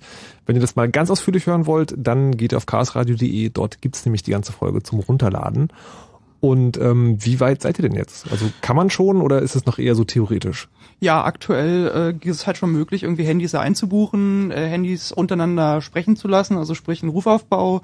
Ähm, einer von der Uni habe ich jetzt letztens auf der Mailingliste gelesen, hat schon geschafft, irgendwie das Ganze per VoIP irgendwie ins Telefonnetz zu routen. Das heißt, man hat irgendwie schon so einen Grundstein, ähm, das ganze Ding produktiv auch einzusetzen. SMS, wie gesagt, sind auch möglich. Ähm, problemlos aktuell ist das halt ein bisschen so mehr Hackergefrickel, also sprich konsolenbasiert irgendwie nicht Klick und äh, nicht für den normalen Hausgebrauch.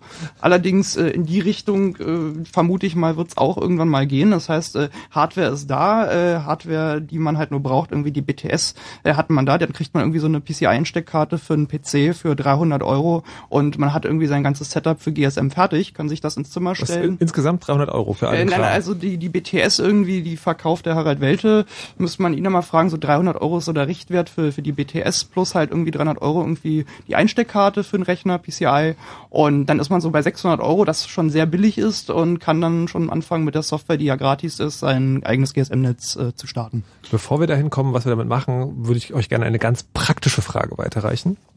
Und zwar von Aline. Ja, genau, hallo. Guten Tag. Ähm, Hallo. Und zwar ist mir das schon ein paar Mal passiert, dass ich aufgelegt habe, also mit meinem Mobiltelefon telefoniert habe und danach hat es, also nachdem ich aufgelegt habe, hat es ganz hoch gefiebt.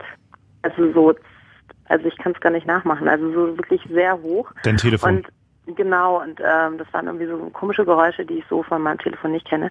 Und das, äh, da wollte ich mal fragen, ob ihr wisst, woher das kommt oder ob es vielleicht abgehört wird oder ob man das überhaupt erkennen könnte, wenn es abgehört wird oder so.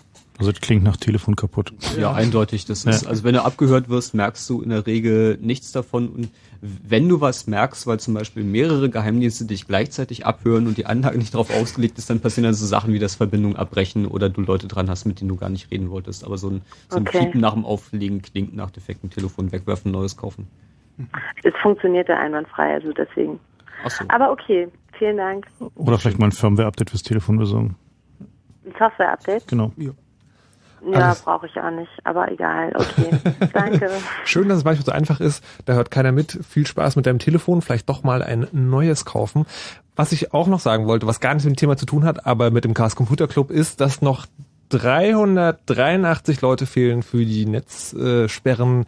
Petition dagegen. Und es gibt Stimmen hier im Studio und im Chat, die sagen, das muss doch bis 23.55 Uhr zu schaffen sein. Genau. Klickt doch mal ein bisschen schneller. Die fehlen an den 100.000 und ähm, die äh, Petition läuft auch nur noch sehr, sehr kurze Zeit. Wie viel genau? Bis eins? Was? Die Petition läuft noch bis 16. Juni, oder? Bis 16. Juni? Ja. Echt? Okay. Es geht, Es läuft noch länger. Es geht um den symbolischen Wert. Eigentlich wollte man diese 100.000 für heute Vormittag fertig kriegen, wo es eine offizielle Anhörung im Bundestag gab. 16. Juni. Und ähm, wir wollen also das wahrscheinlich heute noch Aber ich- schaffen. und dann ich- könnte man dann auf die 150 gehen oder ich weiß nicht, was das nächste Ziel dann ist. Ja. Also falls ihr zu einem historischen Moment mithelfen wollt, jetzt eine gute Idee. E-Petitionenbundestag.de Wobei ich ja auch gehört habe, dass der gar nicht sicher sein soll, der Server. Na gut, andere Geschichte. Wir sind gerade bei GSM. Die hatten vorhin ein Software-Update. ah, das ist ja gut. Genau. GSM. GSM. Ähm, da da habe ich auch gleich noch einen Disclaimer. Selbstverständlich probieren wir solche Sachen nur mit einer drahtgebundenen Verbindung aus und funken nicht etwa illegal durch die Gegend. Faraday'scher Käfig. Es sei, Genau. denn, es sei denn, wir haben gerade eine Lizenz zum Beispiel auf den Veranstaltungen. Das ist so, dass wir uns äh, eine, also um sowas auszuprobieren, also halt mit so einer Basisstation zu funken, braucht man eine Testlizenz äh, von der Regulierungsbehörde.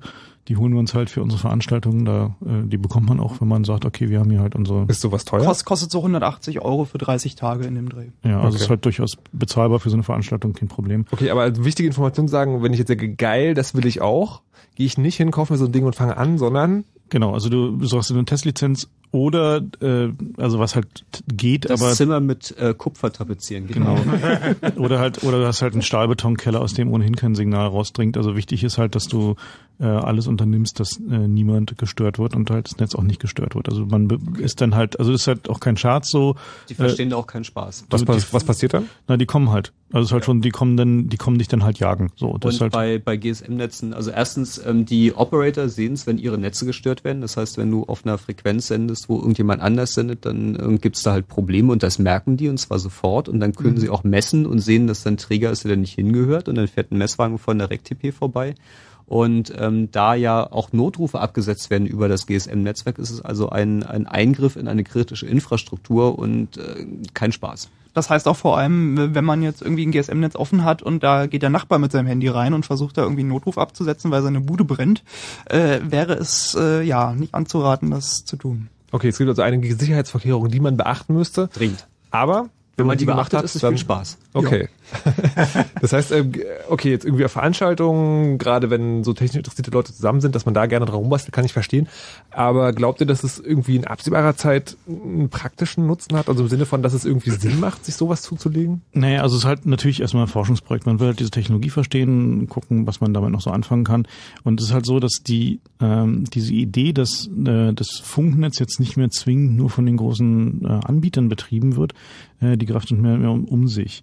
Ähm, die, äh, also es gibt halt zum Beispiel in Asien eine Menge Anbieter, die liefern äh, mit ihren WLAN-Routern, also die du halt so an deinen DSL äh, bekommst, da ist dann halt auch plötzlich eine UMTS-Basisstation drin, damit die in den äh, ja, Hochhaussiedlungen und so, wo sie halt sonst Schwierigkeiten haben, so viel Deckung, also so viel Kanäle einfach bereitzustellen äh, für so, ein- so ein ganzes Hochhaus, äh, dann benutzen die halt einfach den DSL-Anschluss zu Hause, das ist halt in deinem WLAN-Router noch eine kleine Mobilfunkstation drin und die vermittelt wiederum die Anrufe ins Netz. Das heißt, es ist auch gleichzeitig eine Lastverteilung für das große Netz. Also man hat viele kleine äh, Zugangspunkte und somit äh, verteilt sich natürlich auch die Last in generell. Genau, also das Stichwort dafür ist Picozellen oder auch Nanozellen oder auch Femtozellen. das, halt, äh, das sind halt so die, die Stichworte, nach denen man da mal suchen kann, wenn einen das interessiert. Und äh, de facto ist halt das, was man mit, mit dieser, mit den eigenen Base Stations macht, das ist auch so, also man nimmt halt extrem ger- ge- geringe Sendeleistung, um halt möglichst keine Störung im Netzwerk zu machen und achtet halt darauf, dass man halt das Netz nicht stört. Wobei man sagen muss, die GSM-Basisstation, die wir jetzt gerade haben, kann man nicht so mit Nanozellen vergleichen. Das ist dann so 50 Kilo schwer und wird scheiße. aber hat trotzdem halt nur 30 Milliwatt Sendeleistung, wenn es Genau. runtergeschaltet ist. So. Das ist halt, ja genau, also man, also Nano bezieht sich auf die Ausbreitung äh, aus Des die, Netzes. auf die Ausbreitung Nicht des auf die Netzes, die du machst, nicht auf den, äh, Okay. auf die Zelle. Eine andere, also eine andere Variante, die, ähm, die auch noch sehr, äh, sehr viel vielversprechend ist, ähm, ist das äh, Projekt OpenBTS. Da geht's halt darum, auf der Basis einer freien Hardware, des sogenannten GNU Radio, ähm, oder auch das USRP, das äh, was heißt das? Universal Software Radio Peripheral. Genau.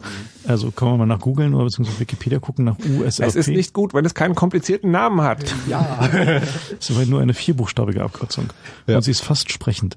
Äh, Immerhin ein Vokal dabei. Und äh, damit kann man halt auch, also es ist halt de facto ein Stück Hardware, wo man in Software Funk machen kann. Das ist total toll, weil man kann äh, muss halt nicht mehr löten und da irgendwie komische Filter ranbauen und ähm, Oszilloskop messen und diese ganzen schwierigen Dinge tun, sondern man steckt einfach so ein Stück Hardware in den Computer und dann kommt da Funk rein und raus. So, das kann man sich einfach so vorstellen, so wie man Audio digitalisiert und rein und raus macht, kann man mit so einem USRP äh, Funk rein und raus machen. Und damit kann man natürlich, wenn man die entsprechende Software baut, auch eine GSM-Funkstation machen. So, und das ist halt dieses Projekt OpenBTS, ähm, das ist halt äh, ein bisschen weniger bekannt als das, äh, was Harald da macht, aber funktioniert mittlerweile auch. Ähm, damit wurde zum Beispiel auf dem Burning Man in Amiland, das ist halt so ein großes Hippie-Festival da irgendwo in der Wüste. Wo alle nackt rumlaufen, Drogen nehmen und zum Schluss eine große Holzfigur verbrannt wird. Äh, genau, präzise Beschreibung. und die wollen natürlich da auch telefonieren und äh, was die gemacht haben, weil da gibt's halt kein Mobiltelefonnetz, äh, die haben halt einfach eins dahin gebaut. Für so eine Sache ist natürlich auch total super. Na, genau, die haben halt mit diesem mit diesem Open BTS System äh, haben die halt an vier Stellen auf dem Gelände halt eine so Base Stations hingebaut und Zelte so mit irgendwie Kabel über den Acker geschmissen und haben halt äh, ja äh, Telefon für für die Hippies da in der Wüste äh, gemacht. So. Okay, Telefone für Hippies gibt's schon oder kann es schon geben, weil, äh, weil man daran rumbasteln kann. Die umgedrehte Frage, wenn äh, eine Technik so weit gekommen ist, dass man damit spielen kann, ist, wie sicher ist denn das eigentlich? Ja, naja, also GS, GSM ist halt nicht besonders sicher. Also man kann halt GSM äh, schon abhören. Ähm, wie gesagt, wiederum. Da, es gibt, ich glaube, es war in der Wikipedia steht zu der Verschlüsselung bei GSM, was total toll ist. Da stand, dass äh, ein, ein sicherer Algorithmus vorgeschlagen wurde, aber dann doch der Entwurf der Franzosen genommen wurde. Also das äh, mag einen Eindruck des Problems geben. Es ist ähm, äh, sicher gemeint, aber nicht zu sicher, so dass Aber- die die anderen nicht mithören können, aber wir. So beim, äh, okay, das heißt, äh, beim Polizeifunk quasi, wo wir die Sendung angefangen haben, ist es ja so, da kann jeder, also bei dem analogen Alten mithören, der sich einfach die passen, das passende Gerät holt, was die Frequenzen hören kann. Das ging ja wohl sogar mit so, so einem Mickey-Maus-Radio, was irgendwann mal in der kleinen bunten Zeitung mit dabei lag. Ähm, wie schwierig ist es bei GSM? Naja, also du brauchst halt so ein USAP, also so eine, diese Software, äh, Mhm. dieses Software-Radio. Ähm, du brauchst die entsprechende Software und du brauchst ähm, zum Decrypten, also um halt diese, das bisschen Verschlüsselung, was da drauf ist, äh, zu entschlüsseln, braucht man halt noch einen, einen Stapel spezielle Chips ähm, und eine große Tabelle. Also man geht davon aus, dass man es halt so mit irgendwie einem Aufwand von vielleicht 5.000, 6.000 Euro äh, in Nicht-Echtzeit mithören kann. Da gibt's ein Projekt. Nicht Echtzeit heißt, du würdest mitschneiden und dann, hinterher später sozusagen die gucken, was da gelaufen ist. Da gibt's halt ein Projekt, das heißt airprobe.org, äh, wo ähm, ja diese Softwareentwicklung läuft so, es wird halt noch ein bisschen dauern so, also da gab's ein paar Rückschläge, die halt irgendwie damit durch bedingt waren, dass natürlich Leute da draußen auch nicht unbedingt wollen, dass man GSM so einfach mithören kann. Äh, Komisch. aber ja, überraschend, ne? ähm, aber am Ende wird es halt äh, äh, den Weg als Vergänglichen gehen, äh, dieses GSM. Und äh, ja, also wir können halt davon ausgehen, gut, die Bedarfsträger, also der Staat kann im Zweifel eh immer mithören bei, äh, bei solchen Sachen. Und aber wir können davon ausgehen, dass GSM über kurz oder lang auch in den Bereich des Amateurabhörens gehen wird. Genau den Weg, den auch ein anderes äh, Verfahren, äh, Digitalfunkverfahren gegangen ist, nämlich DECT. Da können wir äh, nochmal drüber reden. Deckt ist nämlich das äh, Schnurlustelefon. Habt ihr bestimmt auch alle zu Hause, diese Schnurlustelefone, mit denen man halt auch in der Badewanne telefonieren kann äh, oder auf dem Balkon und so weiter und so fort. Und da kann Andreas vielleicht noch ein bisschen was dazu erzählen zu dem Deck-Projekt. Ja, das, ähm, also im Prinzip dieselbe Situation wie ähm, bei dem Polizeifunk, aber nur schon vor zehn Jahren. Irgendwann wurde halt der analoge Schnurlos-Telefon-Service abgeschaltet und dann gab es DECT und dann hieß es, DECT ist digital und deswegen nicht abhörbar. War so erstmal nicht richtig, ne? Weil irgendwie nur weil es digital ist, kann man es trotzdem dekodieren. Das geht auch mit so einem USRP sehr schön. Ähm, allerdings geht es auch noch besser mit einem anderen Projekt und es gab eine äh, Gruppe von äh, auch CCC-Leuten aus Darmstadt, die sich da zusammengetan haben und die ähm, für eine, also eine Deckt-Karte, die man in den Rechner stecken kann, eine Software entwickelt haben, um es mitzuschneiden und äh, wo dann auch die äh, Verschlüsselung mal angegangen wurde und Chips aufgeschliffen wurden, um sich die Verschlüsselung anzugucken. Und auch bei DECT ist die Verschlüsselung nicht allzu gut. Und das sind, das sind 64-Bit und äh, ich glaube, sie sind noch nicht ganz fertig mit dem Krypto-Knacken-Projekt. Also es ist noch nicht so, dass man sich runterladen kann, auf den Knopf drücken. Was man aber schon machen kann, ist es einzuschalten und zu gucken, ähm, wie viele Nachbarn denn so ein DECT-Gerät haben und wie viele davon tatsächlich nicht verschlüsselt telefonieren. Die gibt es nämlich auch. Das ist, so wollte ich gerade sagen, ja am Anfang, als es rauskam, das war irgendwie zum letzten Chaos-Kongress, da war ja die Rede irgendwie von 50 Prozent. Später hat mir jemand gesagt, 80 Prozent senden unverschlüsselt. Das ist korrekt, ja. Also 80. Halt, ja, ist also eher, eher 80 Prozent, die halt, und die Leute wissen es halt nicht, ist halt, also auch häufig können auch die Hersteller es nicht mehr präzise beantworten, ob sie jetzt Verschlüsselung anhaben oder nicht. Ähm, man muss sich das auch mal so vorstellen, so ein Decktelefon kostet halt, also das billigste, was ich bisher gesehen habe, 14,95. Und, äh, und zwar ist der Preis im Laden, wenn man jetzt bedenkt, dass der Endpreis im Laden in der Regel so etwa bei äh, zwei Drittel Aufpreis gegenüber dem Herstellerpreis in China liegt, dann heißt es, wenn sie da irgendwie zehn Cent sparen können bei der Herstellung, dann sparen sie die halt. So, und ähm, genau das haben sie halt getan. Die haben halt einfach diese Kryptofunktionalitäten schlicht eingespart und gesagt, Herrgott, wer soll das schon abhören? Was kann schon passieren? Und äh, haben halt genau diese Verschlüsselung einfach eingespart. Und äh, daraus resultiert halt, dass also diese ja diese Schnurlos-Telefone, die halt mal eben eingeführt wurden, damit man sie eben nicht abhören kann. Also früher gab es halt diese äh, diese analogen Schnurlos-Telefone, die konnte man sehr trivial abhören, also einfach einen normalen Funkempfänger. Mhm. Und ähm, die gibt's immer noch, längst nicht mehr so häufig. Und bei Deckt war jetzt halt die, äh, die Frage halt so, naja, es ist wenigstens digital, also sollte es halt irgendwie sicher sein. Und ähm, das ist nun mittlerweile halt auch vorbei. Also wenn halt dann die Verschlüsselung nicht an ist, dann kann man es halt abhören mit eben Hilfe so einer Einsteckkarte oder mit so einem GNU Radio und ähm, beziehungsweise USRP. Und wenn man, wenn die Verschlüsselung an ist, dann ist es vielleicht noch ein Jahr oder zwei sicher, solange bis halt auch diese Verschlüsselung gebrochen ist, weil die halt eben nicht besonders äh, hochkarätig zu sein scheint, soweit ich es verstanden habe. Es ist ja mit dem äh, mit dem Abhören dieser Sachen ist ja so, es gibt irgendwie das Projekt heißt wie Detected.org? Detected. Die, Detected, genau. Genau. Und äh, dieses äh, diese Hardware, die dafür verwendet wird, das ist eine einfache Einsteckkarte für Laptops. So PCMCA ist das. Also lässt sich auf Ebay damals, wo das Projekt noch aus dem Boden gestampft wurde, für 30 Euro oder so kaufen. Mittlerweile teurer geworden, so um die 200 Euro. Wobei hier nochmal der Disclaimer, die Software ist relativ einfach zu benutzen, die Karte auch. Ist genau das gleiche mit GSM. Wenn man seinen Nachbarn beim Telefonieren zuhört, ist das höchst, höchst, höchst strafbar. Aber es geht halt sozusagen sehr einfach. Ähm, ist das denn sozusagen, geht das nur dieser einen bestimmten Hardware, die ja irgendwie veraltet ist und deswegen jetzt auch so teuer, weil sie einfach nicht mehr produziert wird?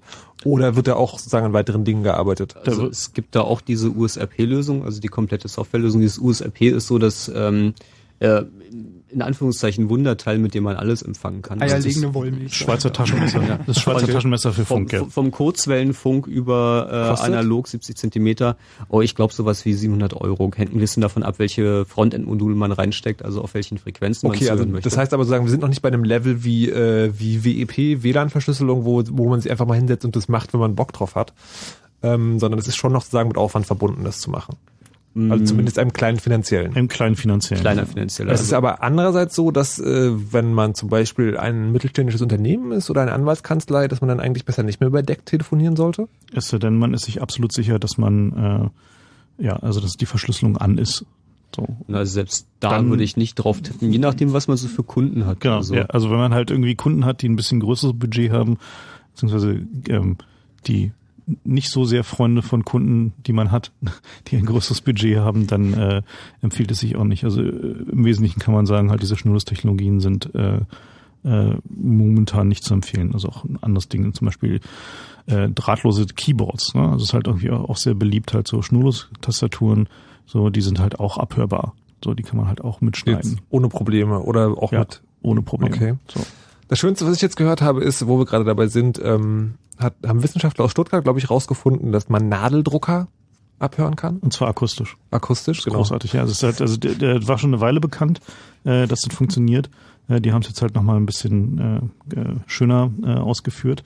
Und ähm, ja, es hat natürlich hat natürlich auch an, äh, Implikationen halt für so ein anderes unser Lieblingsthema, nämlich die Wahlcomputer. Mhm, Weil ähm, da natürlich der Hersteller dieser NEDAP-Wahlcomputer möchte gerne da so einen Nadeldrucker nachrüsten. äh, und dann hat man so, er hat wohl Grüne gewählt. Ich meine, Okay, wenn man also- damit Musik machen kann, dann ja. Also, also äh, das fängt jetzt völlig vom Thema ab, aber was soll's, ist ja eh gleich vorbei. Äh, der Nachteil bei den Wahlcomputern war, dass man nicht nachweisen kann, was da drin passiert. Deswegen sollte ein sogenannter Paper Trail eingeführt werden. Also die sollten halt ein Zettelchen ausdrucken, wo drauf steht, was derjenige gewählt hat, was derjenige dann in die Hand kriegen kann. Und ähm, das soll dann per Nadeldrucker gemacht werden. Genau, das ist jetzt so Ah, einer, okay. einer der einer der Pläne, die da äh, momentan kursieren, aber das äh, ist halt ein ziemlicher Unsinn und wir gehen mal davon aus, dass es auch irgendwie dann irgendwann wieder beerdigt werden wird. Wenn nicht, müssen wir es halt nochmal zeigen, dass es kaputt ist. Das hat ja schon mal ganz gut geklappt. Das machen wir ähm, gerne. Wie haben wir beim Digitalfunk jetzt noch irgendwas vergessen? Also ich fürchte mich eigentlich diese Frage zu stellen, weil wir nur noch wenige Minuten Oh, wir haben. haben, aber glaube ich, irgendwie nicht geredet über äh, digitalen Kurzwellenfunk. Wir haben nicht geredet über äh, DVB. Doch, DVB-T haben wir mal im Vorbeigehen. da hatte ich doch am, ganz am Anfang die Frage, äh, wie ist das mit den, gibt, ob das so Basteleien gibt, wie man deinen Empfang verbessern kann? Mm, Antennen, also Ja, bessere Antenne, so, so wie früher.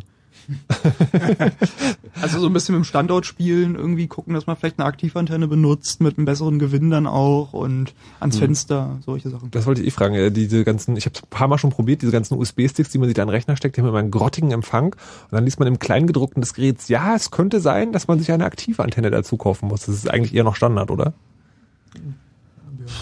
Ich, ich glaube schon. Also man, was dieses Digitalfernsehen eingeführt hat, das muss man vielleicht mal erzählen für all die äh, Leute, die Panik vor Elektrosmog haben.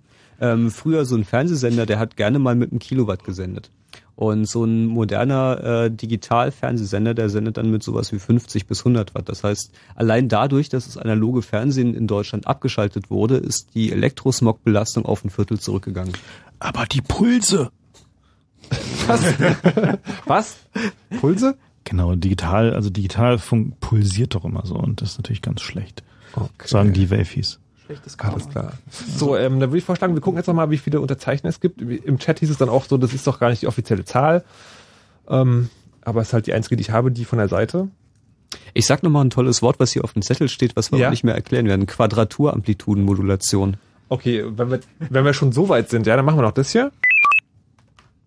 Das ist einfach, das ist Fünfton. Da gibt's einfach irgendwie, äh, Ja, da, das äh, wird verwendet, um äh, äh, sozusagen auf dem aktuellen Bossfunk äh, Steuerinformationen zu übertragen. Also zum Beispiel Einsatzfahrzeug teilt Leitstelle mit, äh, dass es jetzt gerade mit äh, den Einsatz übernommen hat, zum Beispiel. Wie ist, also, ist dieses Signal schon ein Code für ein Dieses- bestimmtes Ereignis? Dieses oder? Signal ist äh, schon vorher festgelegt, ein Code für ein bestimmtes Ereignis meistens. Da gibt's irgendwie bei den ähm, meist umgerüsteten Analogfunken äh, in den Polizeiautos dann auf dem Handhörer Knöpfchen, womit man dann auswählen kann, irgendwie äh, an Einsatzleiter habe äh, Wait. Einsatz übernommen. Aber es ist doch so, wie ich heute bei euch gelernt habe, dass Analogfunk der Funk ist, wo man quasi einfach mitmachen kann, wenn man nur die richtige Frequenz erwischt. Das ist durchaus richtig. Das heißt, wenn man sich so eine Signale abfängt und dann sozusagen mal schön in das Netz, also in den Äther pustet, Dann tut man illegale Dinge. ja, deutlich illegale Dinge. Äh, also aber- man muss, man muss sagen, wir werden deutlich weniger Spaß haben mit dem Zuhören am nächsten 1. Mai, aber vielleicht ist es doch besser, dass sie auf digital umsteigen. wow, okay. Ja, also hier wird gerade noch angemerkt, die, die Fünftonfolgen sind tatsächlich zum, äh, zum Alarmieren, also um halt zum Beispiel äh, äh, Sirenen auszulösen, ähnliche Dinge. Die Statusmeldung ist das sogenannte FMS-Telegramm, das Funkmeldesystem, das ist halt so ein Pritz, was halt äh, vor dem äh, Funkspruch und wenn jetzt mal dieses Pritz dekodiert bekommt, dann kriegt er eine Kiste Mate. Eine Kiste, wow. Äh, apropos dekodiert, es gab ja vorhin eine Morse-Folge zu hören. Ich habe noch per Chat den Hinweis bekommen, äh, Chaos Radio. Ist zu 50 Prozent richtig, würde ich sagen. Genau. Genau. Uh, Weil, wollen wir es auflösen, weil jetzt ist die Sendung gleich vorbei? Ja. kriegt ihr dann eine halbe Mate? Äh, Ja, eine halb ausgetrunkene. Okay, der zweite Tipp wäre gewesen Chaos Radio Digitalfunk. ja, das ist korrekt. Hey, damit herzlichen Glückwunsch äh, an Ravox, der glaube ich entweder selber geraten oder im Chat gut abgeguckt hat. Genau. Der kriegt von mir auch eine volle Maat. Einzulösen nächsten Donnerstag in den Clubräumen des Chaos Computer Club Berlin. Genau, ja. In der Marienstraße 11. Alles In klar. Mitte. Das war das Chaos Radio für heute. Es waren nicht viele Leute dabei, aber wir konnten viel lernen über Digitalfunk. Nächsten Monat um diese Zeit erwartet euch wie gewohnt der Kollege Jakob Kranz und äh, neue Gäste vom Chaos Computer Club. Ich wünsche euch noch einen schönen Abend. Vielen Dank, Andreas, Björn und Frank, dass ihr hier wart. Danke dir. Danke. Fam famous Last Words. Äh, ja, schönen Abend, ne? Ah, sehr gut. Und spielt schön am Gerät. Und zum Abschluss gibt's noch einen äh, Song aus dem Netz, den es einfach da frei runterzuladen gibt, und zwar von Tracky Birthday, Website. Ein sehr schönes Beispiel wie Nerdcore. Ach, grad vergessen. Und als nächstes, nach dem Nerdcore, kommen Smith Smart und irgendwie 100.000 andere Leute ins Studio machen euch einen Nightflight, der wirklich cool wird. Also er muss wirklich cool werden, weil die Jungs machen am 29.05. eine Konichiwa Bitches Party. Ich habe vergessen wo, aber Maxwell, der vorm Studio steht und total böse guckt, wird euch das bestimmt gleich noch 5.000 Mal sagen. Auf jeden Fall jetzt im Cassiopeia höre ich da gerade. Konnichiwa Bitches Party mit Cassiopeia, in der Cassiopeia am 29.05. mit den Leuten, die gleich hier ins Radio kommen. Jetzt gehe ich aber wirklich genug geredet. Vorsicht vor den Pulsen.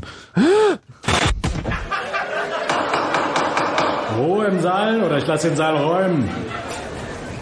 Angeklagter, Ihnen wird vorgeworfen, Musik illegal aus dem Internet heruntergeladen zu haben. Was sagen Sie dazu? Ich habe sie doch gleich wieder hochgeladen. Ach so?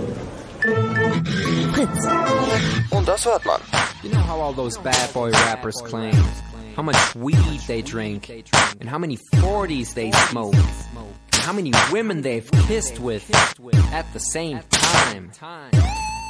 But you see, I'm addicted to something else. It's not about fancy cars or bling bling, unless it's a glitter animation. I've seen more websites than any lousy ass browser. I've clicked more than Douglas Engelbart. I'm as bossy as Bowser. Don't even remember all my email addresses. And I've got more screen names than Sleepy's got mattresses. I need the internet like Whitney Houston needs crack. If you feel the same way, let me see a delicious this track.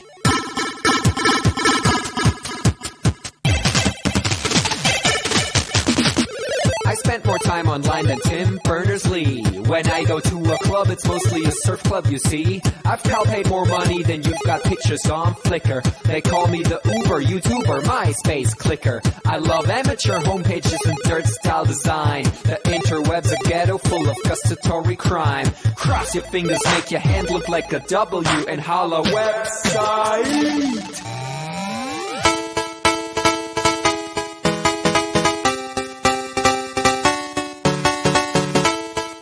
My future girlfriend.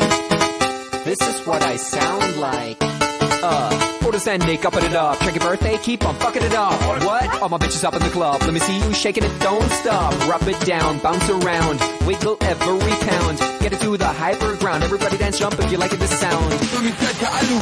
Feel the bass drop, hear the beat pop. What you gon' do? When it's time to take off, climb the rooftop, jump out of your shoe. It goes oohs, oohs, happy face balloons, unfadable pokey tunes, dance moves from shitty cartoons, pretty hot wounds, hungover full with the whole sweaty nation. That seems out of the wrong medication. Rave invasion, it's a B-Thing. Moin, kein Punkt, Jump, Peng. 1, 2, Polizei, 3, 4, Polizei, 5, 6, 8, 6, 7, 8, bitte nach. It's an Index Finger Party.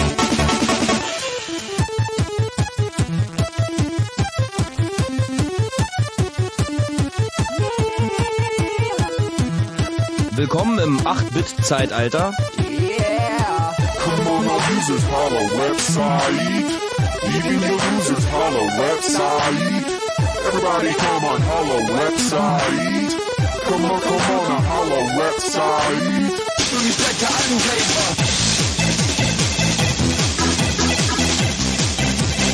Jetzt Enter the Bonus Level. Würde ich mal sagen.